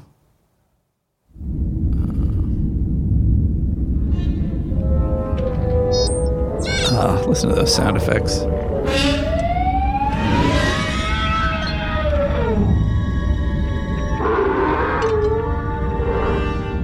Sounds pretty similar. Mm, it doesn't sound quite. uh, I think it's a different sound we're thinking of. Yeah. Like, uh, what does a bantha sound like? Uh, I'll look it up. Security to sick bay. Hurry. Or maybe it's maybe it's a sound people sound. By the way, I love how quickly security and Captain Picard show up. I would also like.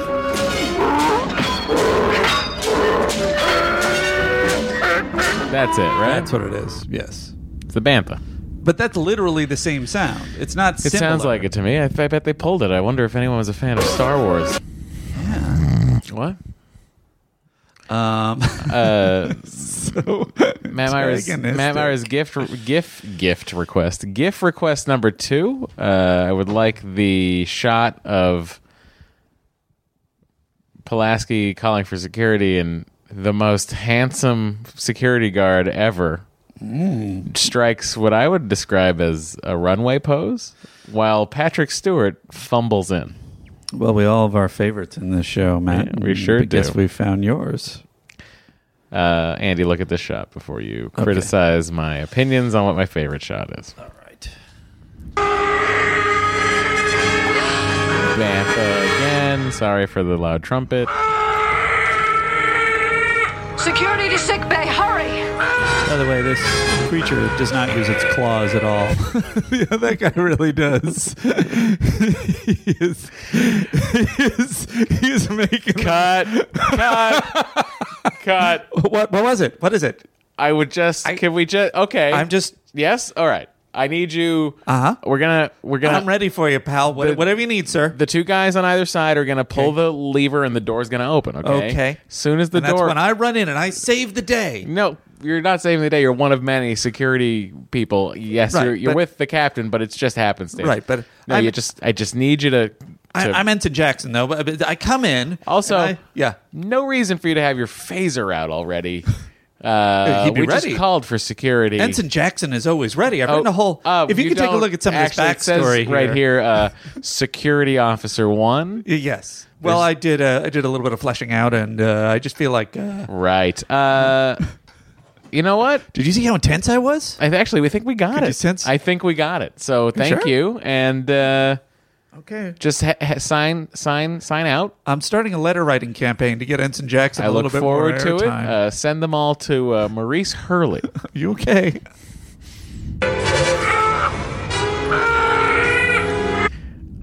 Did you see the other two security guys that come in?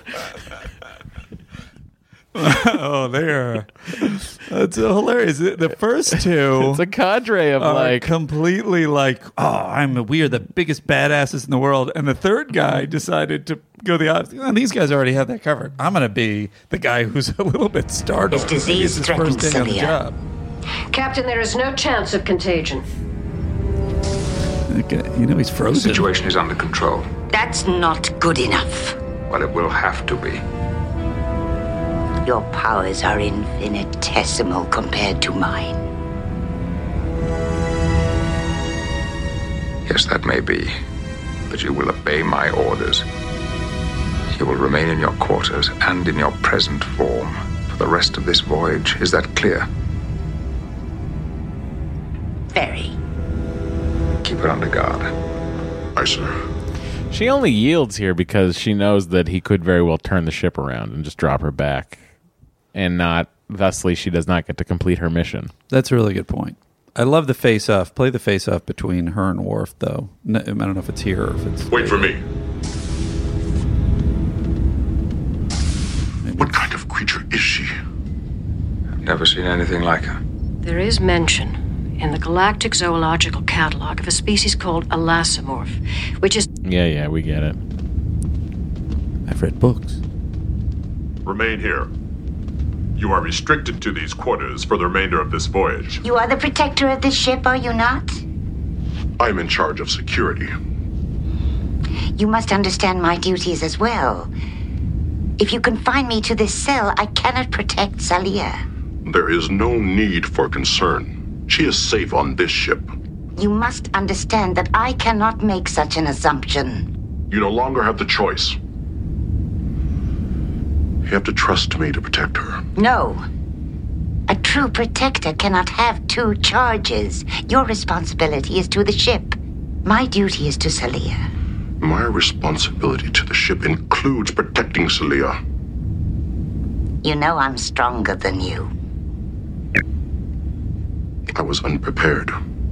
You underestimated me in your sickbay. That is usually fatal. Still, you are here, confined to your room. I ceased my struggle by choice, not because of you or your captain. I would have stopped admit you. struggled. If not me, someone else. No, you cannot control me.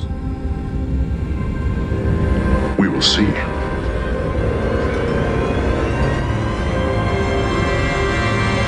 Those trumpets tell you it's time for commercial. She wasn't Ursula, although interestingly, one Well, of her, she one of the eels. She was the eels. I think Flotsam and Jetsam. Is that what their name was? Oh, she's one of the eels. God, you know what sucks about that, Andy? What? We've already gotten the emails. You don't think they listen to the end of the podcast before? no, we've gotten the emails already that said that I was wrong, that it wasn't Ursula, that it was the eels. No, I even think though that we do our- we do even though ourselves you proud that we say correct ourselves. Well, I just know, I just know, and and I hope you're all listening to this now and you feel pretty dumb for having already sent the email when you could have just waited. This will be You might be fascinating. listening to this in the car, which means you pulled over to write the email.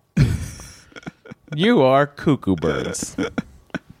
Writing your emails. When I was on Clavdia 3, all I could think about was leaving that isolation. What makes me sad is having to face it again after seeing what else is possible.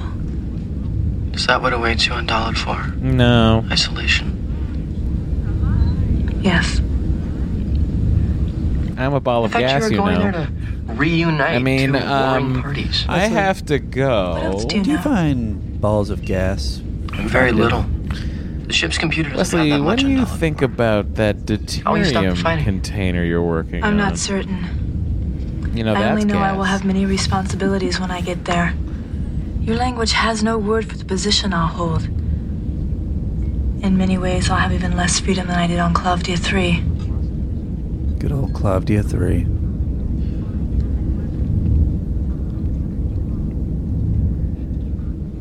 You could stay.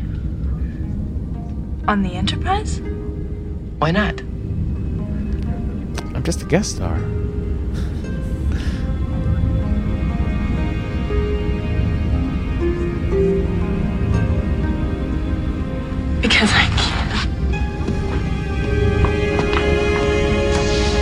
because a girl runs out doesn't mean she doesn't wish you to follow. What is it? I really enjoy Guinan's role as the wise bartender. me. I do too, but I will say, um, she the instant she starts going in this direction, if I was Marina Sirtis, I would be like, "What is going on? That is what my job is supposed to be on this ship. Oh, it is my that's an only job on this ship." Interesting. Um, And the Guinan thing. character is obviously much more dynamic, uh, you know, uh, due to the writers because she has a little bit. She she has a lot She more also has- mobility. she also has can be a lot more involved mystery. in anything. She has a lot more mystery. She has a whole past. Um, I don't know. It's interesting. Uh, can I ask? May I ask you? Mm, I hope I have an answer. Um, I Mm, don't know. I decided you can't ask me. I don't know much about DS9 at all. Well, it's a space station out uh, around Bajor. uh. But there is a it's next to a character- stable wormhole that Uh-huh. leads to the to the to the Delta Quadrant. And if I park my space vehicle there, do I need to get get it back before midnight, or can I leave it there overnight? Well, it depends. There is a service charge for every space hour after the first 17 space hours. Uh-huh. Um, but if you are fucking someone in, in one of Quark's hollow suites he or run- something, Does he have that? um, you uh, Did he run a brothel? He'll yeah, he ran a holodeck brothel. Uh, you can get your you can get your Oh, Dick, probably- yeah, of course. Why wouldn't you you? can get your uh, you can get your uh, parking validated from Quark's bar. Wow, that's really that is you got to say from a Ferengi perspective, that's so geniusly profitable. It's like self cleaning. It's you know, it's uh, it's it's there's no human component. I mean, he just ran hollows. I mean, there is- you know holodecks. Uh, a lot of them were geared towards pleasure, of Sure. Mm-hmm. course, like a lot of the programs. But Yeah. there was also just like your average holodeck situation where you could go be in a be in a, a spy episode of something. Like, you know, they did those James Bondy type episodes. He must have enjoyed that. It's our everything you man, want. our man Bashir. Uh huh. Anyway, My question, Matt. Odo. Yeah. Was he an elosomorph? he's a changeling. They're different. Yes. Okay. Um, it's Am I the saying gamma Odo quadrant. Okay, again, I just have to say, please stop emailing me already. I know it's the gamma quadrant. We were just talking about Voyager so much earlier that the delta quadrant stuck in my head. Are Flotsam and Jetsam your favorite DS9 characters? Flotsam and Jetsam are the eels. Right? It's the gamma quadrant. Does Guinan bring them another bowl of chocolate here? Because they just they get the, the bowl of chocolate in the in the replicator in Celia's room, and then they go to ten forward, and then Guinan brings them another bowl of chocolate. And I'm like, this is my kind of date. I don't know where this is going to go, but these people are total gluttons.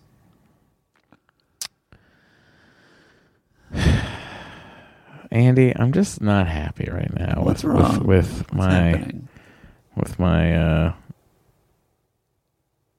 with my my with my with my quadrant messes ups. Oh, are you looking up information? It is to the delta. Am I crazy? What do you? Where's the wormhole? This hello, hi, professional other people who like Star Trek. Are you telling me that the word wormhole is not found in the Deep Space Nine main page of fucking? Are you trying to find out where Deep Space Nine is? I want to know what the wormhole. It's the Bajoran wormhole. Uh, later became key strategic location during the Dominion War for both the Dominion and the Federation Alliance. Yes. Uh, discovering the wormhole. Tell me. Thank you. It's the Gamma Quadrant. Thank you. Thank you so much. I see. Thank you. Thank you, Wikipedia article. Memory Alpha, I mean. I'm so sorry, Andy. I disappointed us, and I'm sorry you got all those emails from people who can't wait for me to make myself right. You're the one who's gonna have to listen to all of them next week. I'm sorry. I don't understand. I can't stay here. I have an I can't have unspecified this thing to life. accomplish on a planet. I want it more than anything, but I can't have it. This was an okay performance, I thought. Nothing is impossible. Not for you. There's a way. I know there is. Leave her alone. Leave her alone. Ensign, step away from her. Flotsam says, leave her alone. Come with me.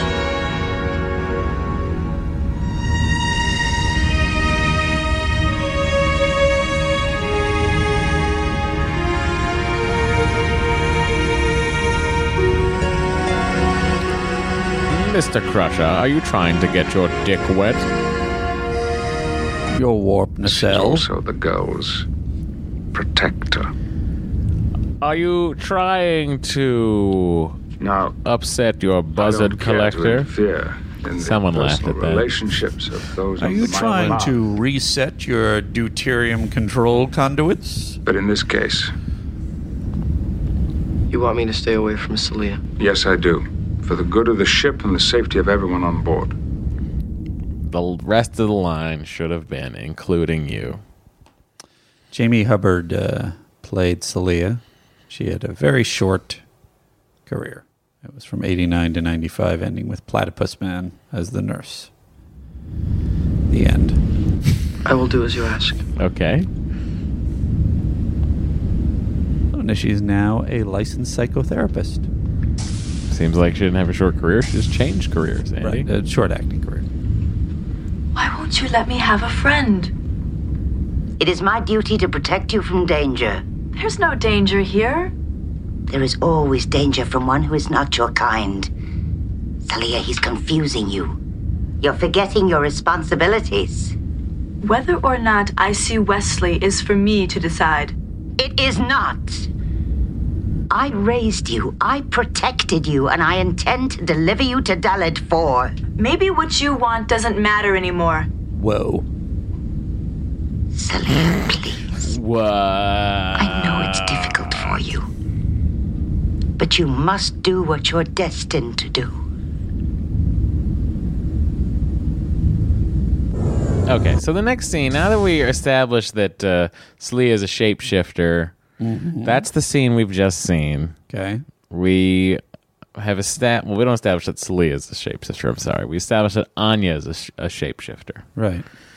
I just, I just came across the thing in the script says on Anya as she all caps transmutes into a raging monster exclamation point. Continue. Thought it was funny to look at it in text. Uh, the attitude that she enters the scene in is not Celia like. It's not emotionally consistent with the Celia we just saw. I really agree with you. And it because of that, you're watching as a viewer. You, ha- I mean, I, I feel You like think- everyone had to think, oh, it's Anya. Were they were they trying to do some kind of misdirect? Because it's definitely not. it certainly worked. But I mean, they w- toward what end if should they're have not come. doing it? Do you want me to? I didn't say that. Then you want me to stay. Listen to this. It's, Does Anya know crazy. you're here? That doesn't matter. I'm glad you came. I thought Anya would have kept you with her. I have certain rights. So in other words, you slipped out. While she was asleep. I hope you didn't get in trouble from your captain. Oh, I haven't gotten in trouble yet. Anya thought you would corrupt me. With my wild way of life, Maybe. With the normal things people do when they like each other.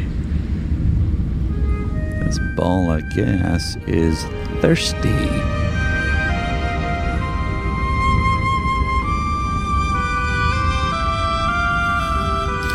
You know, this Jamie Hubbard.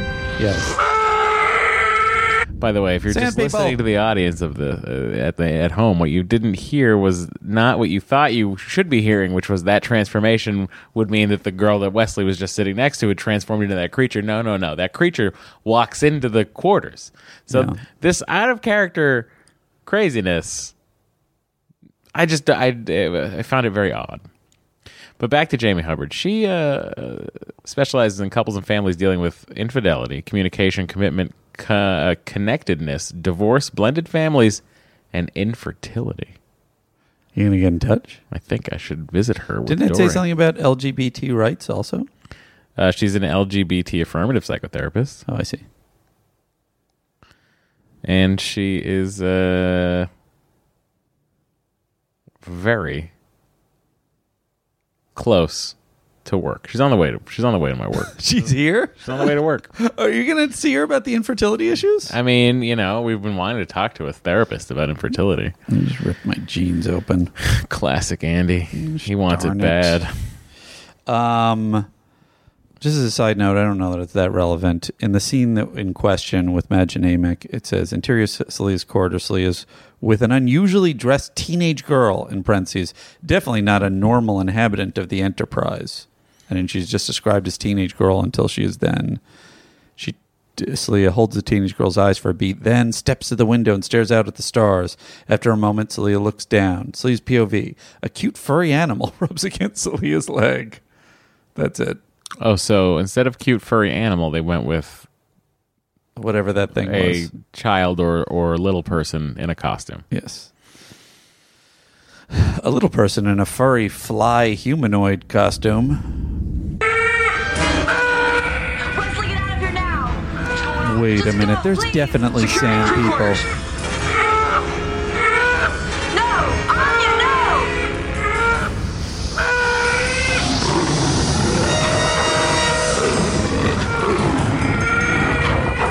That effect sounds familiar too. You should not have disobeyed me. I had to.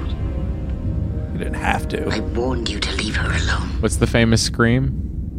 What do you mean? You know that sound effect scream? That is the famous scream. It has a name. Is this a meme? No. He's looking something up. I don't. I don't know what he's talking about because I'm not really as internet literate as someone with a podcast should be. My apologies. It's like the Wilhelm scream, right? Oh. Yeah, the Wilhelm scream from film. Uh, it's been used in hundreds of films and television shows since 1951. Uh huh. Uh, so essentially, you know, they buy a sound library, okay, and then they have it. And the Wilhelm scream.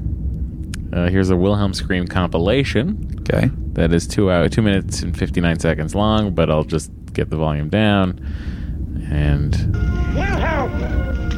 oh, that's the first use of it. First use is someone called Wilhelm. That's the scream. That is very familiar.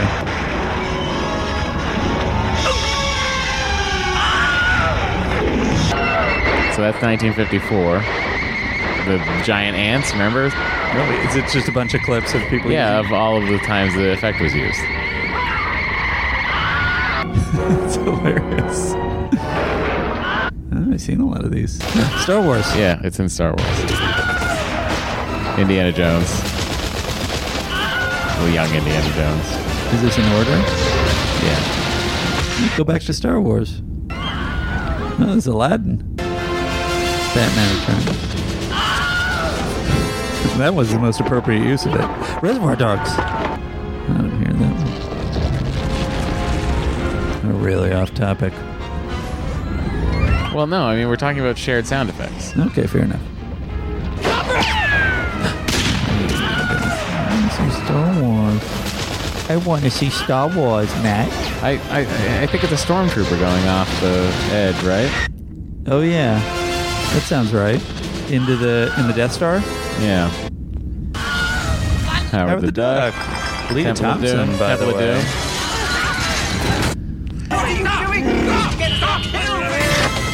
Hang on, let me bring it Oh, I back. want to see Raiders. Oh yeah. yeah. Then they're shooting the guy over the trench or whatever it is. So this is it, the first instance of it right here. This Wilhelm. This guy right here. Yeah, I'll just fill my pipe. Don't fill your pipe, Wilhelm. And it was he. Was it that actor's voice, or they that was, uh, Uh, they dubbed it? I don't know. I mean, again, you're not as Interesting savvy question. as I am with the internet. All right. Guy He's didn't making go a to fucking face. film school. This He's guy. talking to nobody. This guy right didn't now. fucking go to film He's school? Looking like he's Look at this he's guy. He wants trying to make mock movies? me, He but doesn't really, fucking just know. looks like an insane person. Wilhelm scream, guys. Um, I hope I, I taught someone something new. Wait, I was going to say something about me.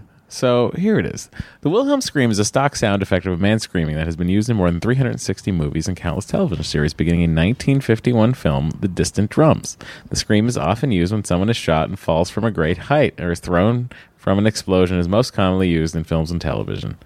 Most likely voiced by actor and singer Sheb Woolley, the sound is named after Private Wilhelm. They really knew how to name actors in those days. a character in uh, The Charge at Feather River, the 1953 Western in which a character gets shot in the thigh with an arrow. This was the first use from the Warner Brothers stock sound library, although The Charge at the Feather is believed to have been the third movie to use the effect.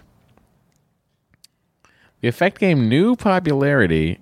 Uh, its use often becoming an in joke after it was used in the Star Wars series, Indiana Jones, Disney cartoons, and other blockbusters. They, so they started to use it intentionally as a joke. Yes, uh, the Wilhelm scream originates from a series of sound effects recorded in 19 for the 1951 movie Distant Drums. Uh, the Wilhelm scream's major breakout in popular culture came from the motion picture sound designer Ben Burt, who Oh, discovered Ben the Burtt's a genius. original recording, which he found as a studio reel labeled "Man Being Eaten by Alligator." and incorporated into a scene in Star Wars in which Luke Skywalker shoots a stormtrooper off the ledge. Ah, With the effect being used as the stormtrooper is falling. Burt is credited as naming the scream after Private Wilhelm. Over the next decade, Burt began incorporating the effect into other films which he worked, including most projects involving George Lucas or Steven Spielberg. Most notably, this, rex- this, the rest of the subsequent Star Wars films, as well as the Indiana Jones movies. Other sound designers picked up on the effect, and its inclusion in, of the sound in films became a tradition among the community of sound designers. In what is perhaps an in joke within an in joke, one of the scenes from Indiana Jones and the Temple of Doom actually features a man being eaten by a crocodile, accompanied by the scream. Research by Burt suggests that Sheb Woolley, best known for the novelty hit song The Purple People Eater, in 1958, uh, as Scout Pete Nolan of the television Rawhide is likely to have been the voice actor who originally performed the screen. This has been perforted, supported by a 2005 interview with Linda Dotson, Willie's widow. Burt discovered records at Warner Brothers from the editor of Distant Drums, including a short La La Willie played the uncredited role of Private Jessup in Distant Drums. Despite the usage of the sound, no royalties are paid. That's a bummer for Anyway, that guy. I, uh, we went way off topic, and we're almost at the end of the episode. And I apologize to everyone at home, and I hope someone enjoyed that bit of trivia. This uh, uh, podcast is already an hour and forty-three minutes long. To get back uh, to Star Trek, but equally off topic, I believe that um, your would would that security officer be described by any chance as an operations division officer? Yeah, they're in the gold uniforms. That's operations. Then I division. believe it was Dexter Clay that played it. Nice. Is his cast list on the? Um, um, yes, on the he's thing? listed as uh, operations divisions officer, and uh, he also was in the Webster episode Web Trek in uniform. I don't know if he had lines in that. Wow. Uh, Part of me really wants to go see that. He played episode. professional football I mean, look at the size of him. He's a, he's a, he's much as more receiver for the muscular. Oilers and the Jets. There you go. I hope I got the right guy. I think I might have the wrong guy. I think I think I'm being a racist. I think this is just an African American gentleman, and I Wait, what are you talking about? I think I might have the wrong guy.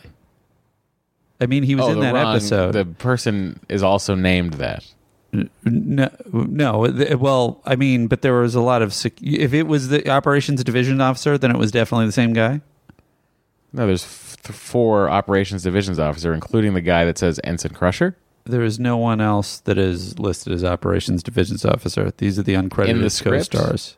No, no. In the uh, there's nobody listed in the script. I can look. Well, the guy that the only the only operations officer that has a line that isn't Colomini Uh-huh. or or data. that guy doesn't or have Worf. a line. Oh, I was talking about the guy who took the pose be, that you were l- first looking at, not that guy. Mm, Right? Does that guy have a credit? Oh, because could it be that guy? It couldn't be that guy. Wait, that guy was. Why couldn't it be that guy? Wasn't that guy Caucasian? Well, who says that he's? What is the? What are you talking about? I'm looking at an image of him, and he's Oh, well, black. then Why can't you? What? Tell me who it is. If you're That- looking at him. Well, this is so frustrating. Andy, there is only one black operations officer in the episode. in the episode that is not Worf. Okay, then it is Dexter Clay. Uh, you know what? Let me just show you the guy. Oh boy. No. He's the background extra that's constantly in the series. That's what I'm saying, and you were saying no. It has to be him. No, Andy. Okay.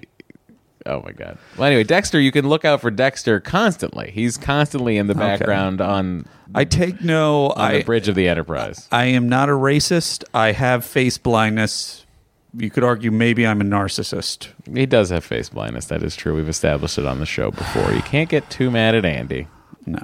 Even though it's fun to get mad at Andy. Anyway, I apologize. But you know, sometimes when Andy sees two things together at the same time, he realizes how foolish he was. And I just have to say how hilariously different oh no. the gentleman who's standing next to Captain John Luke Picard looks. Oh boy, you in for a treat, Andy. Uh, this is really upsetting. Who is this guy? You're going to show me a picture of a sand person. I know the difference between sand No, no, person. and- no, no. I just, just, uh, Oh, that, that's way off. so far off. just so Andy can be aware of how ridiculously. I really. And and so we're clear, everybody. Andy has his computer on his side of the table. I don't have to. s- I don't get to see the monitor. So that was also me weirdly trying to talk through, talk Andy through his face blindness slash a completely different human being. Well, I don't know. Oh, wait a minute. Here we go. Yeah, I don't know. They don't. I don't think they have these guys listed at all. Nobody tracked him on Memory Alpha. Anyway, are we done from this episode? What's going on? Uh, yeah, I'm happy to be done. We don't have to be done. What happens at the end? Where are we? Uh, Wesley gets real moody, and it's fucking weird. Right. Here's his moodiness. Can I say overall, I thought this was a very demanding episode for Will Wheaton, and I thought generally speaking, he had some interesting scenes where he's facing off with. he was, uh, you know, he did what he did with what he was, what, what was written, and, I And think he then- did as good a job as he could do. And then, as what you were saying with Celia, those left turns where he's suddenly pissed off, you know, it just. I understand he's supposed to be younger, but it's very strange and not necessarily warranted What are you talking about? when he was mad at her, when he's pissed off. Well, that's at what I was her. just gonna play. Right, go ahead. Wesley, I have to go now. Was it fun? What do you mean? Playing humanoid. Was it fun? Wesley, look at me. Right now, this minute, this is what I am a humanoid girl. What are you really? Does it matter? Yes? Our natural state is one unlike anything you can imagine. So you took this form for our benefit? That's why you wanted to know what species we are.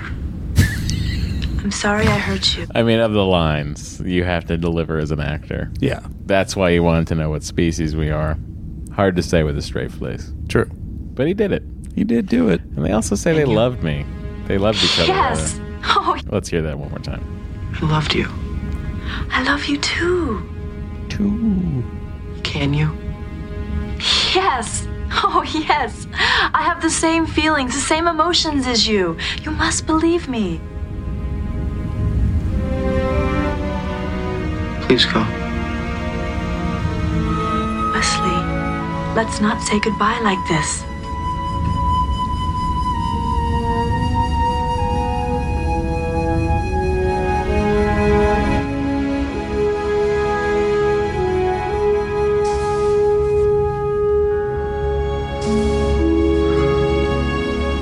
gets to have the upset actor thing of putting your head against the wall and closing your eyes and breathing pretty, sighing pretty heavily.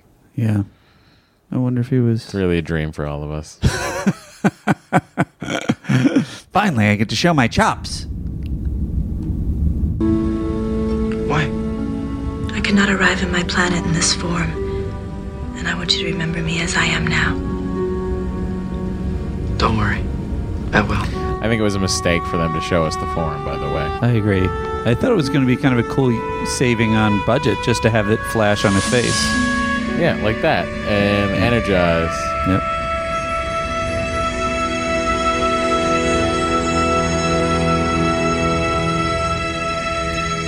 We gotta see it. We can't. Sh- we can't tell them this is a thing. We gotta show it. Look, in every procedural I've ever done, you, you, you don't you don't just say the villain was caught. You, You see gotta- him be you caught. gotta see the perp. Otherwise, it leaves him with a lack of closure at the end. Always, Maurice Hurley always looking for the emotional button. What is this? What it, he, he says? Uh, uh, go to the lift. I say he says go to the ladder. a ladder is the way a man gets down. You know how much a ladder costs? It's already built. I bring one from home, and he'll slide down it, Eh. and then he'll turn around, and he'll say, "That's silly, Geordie." I can't give. Uh, this is two hours. This episode. It's crazy. Let's go. All right. MVC. MVC it is, Don't even need Matthew. the sound cues for this one, Andy. Well, we should play the quick one. I just want to run through it.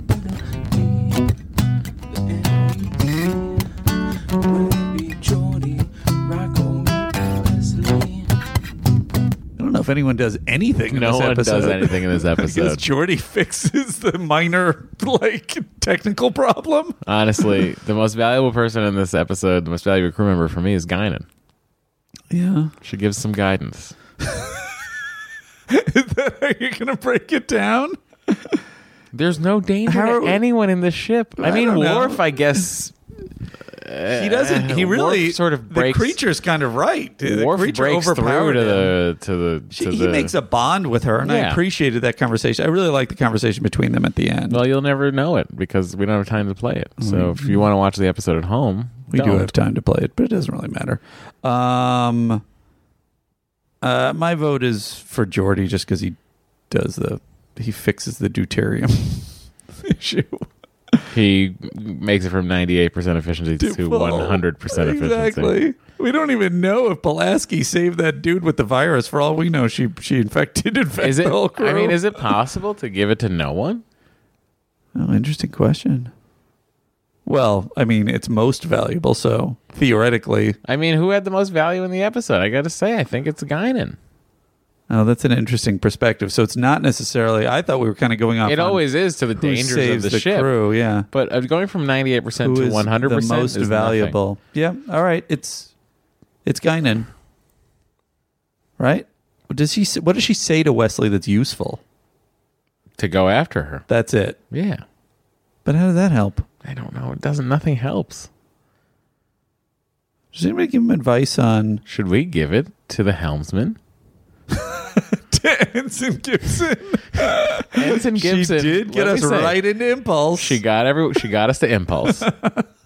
she was able to increase to warp eight point eight and tell us how long it would take us to get there. Uh-huh. That's true. She put us into standard orbit, Uh-huh. and I feel like actively she did the most in this episode. What a super light data episode too. Okay, let's give it. It will- we're gonna look at that in years and be like, "Who the f- who the fuck is Ensign Gibson?" You know what? I bet you. I bet you. She's a real great infertility therapist. Jamie Hubbard. Oh, sorry, it's Jamie Hubbard. sorry, Jamie.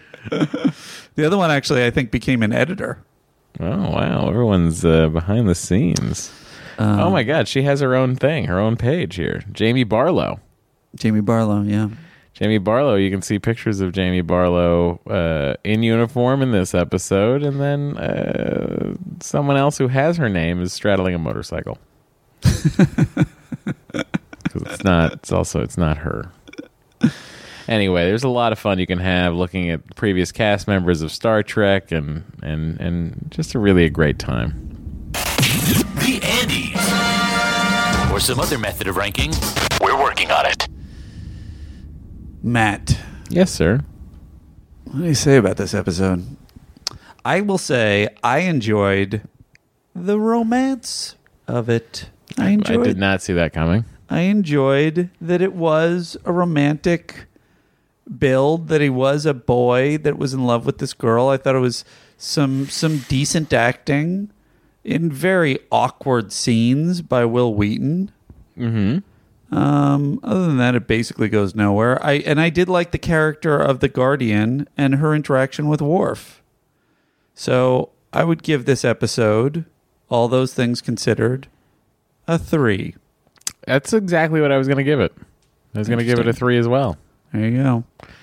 Seems pretty solidly a three. Uh, So that's my answer. Uh, this episode gets a three. Matt, what do we got coming up next week? Well, Andy, it's a it's a it's an episode we've all uh, seen. Uh, by we've all, I mean me. Is it Contagion next week? I think so.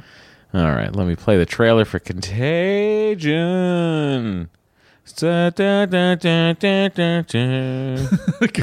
Contagion.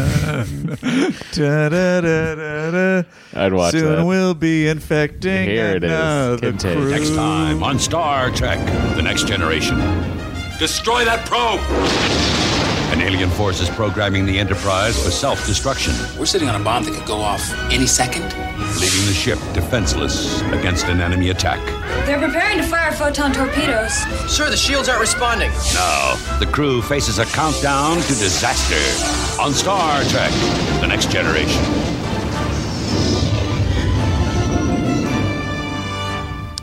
By the way, um, Gotta tell you, yeah, zero recollection of this episode. Oh, that's exciting for you.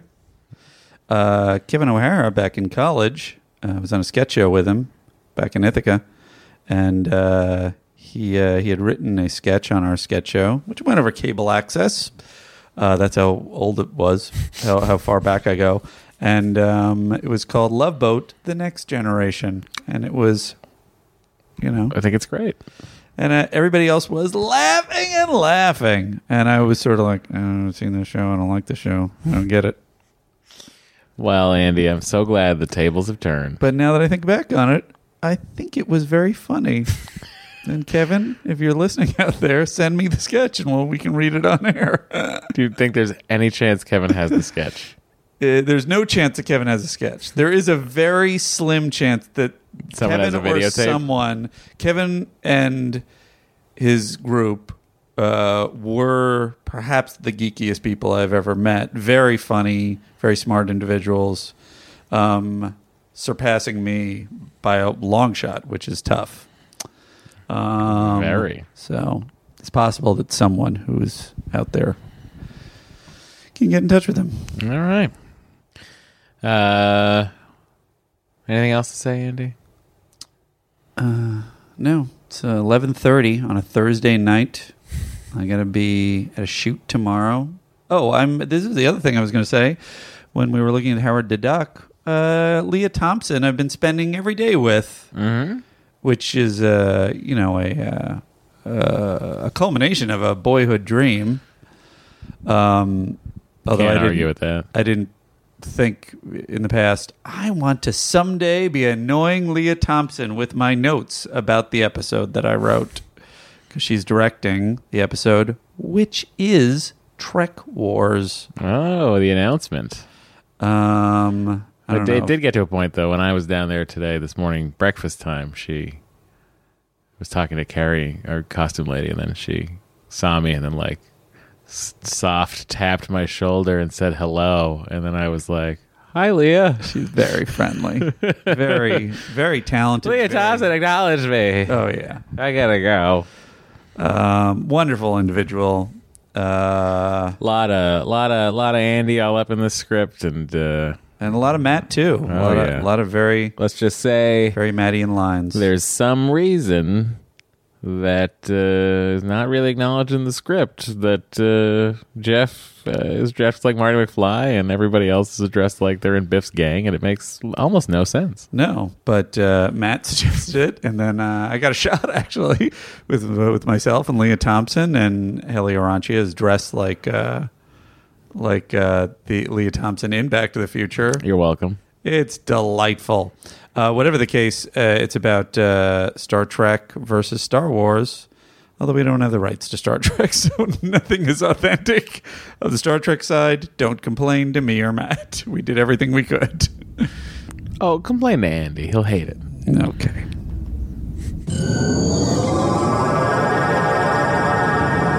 I don't mind hearing your complaints. I'll endure them. I got the complaints going on in my head all the time anyway. Andy, you're not good enough. Andy, why'd you write it like that? Andy, don't eat that third pint of ice cream.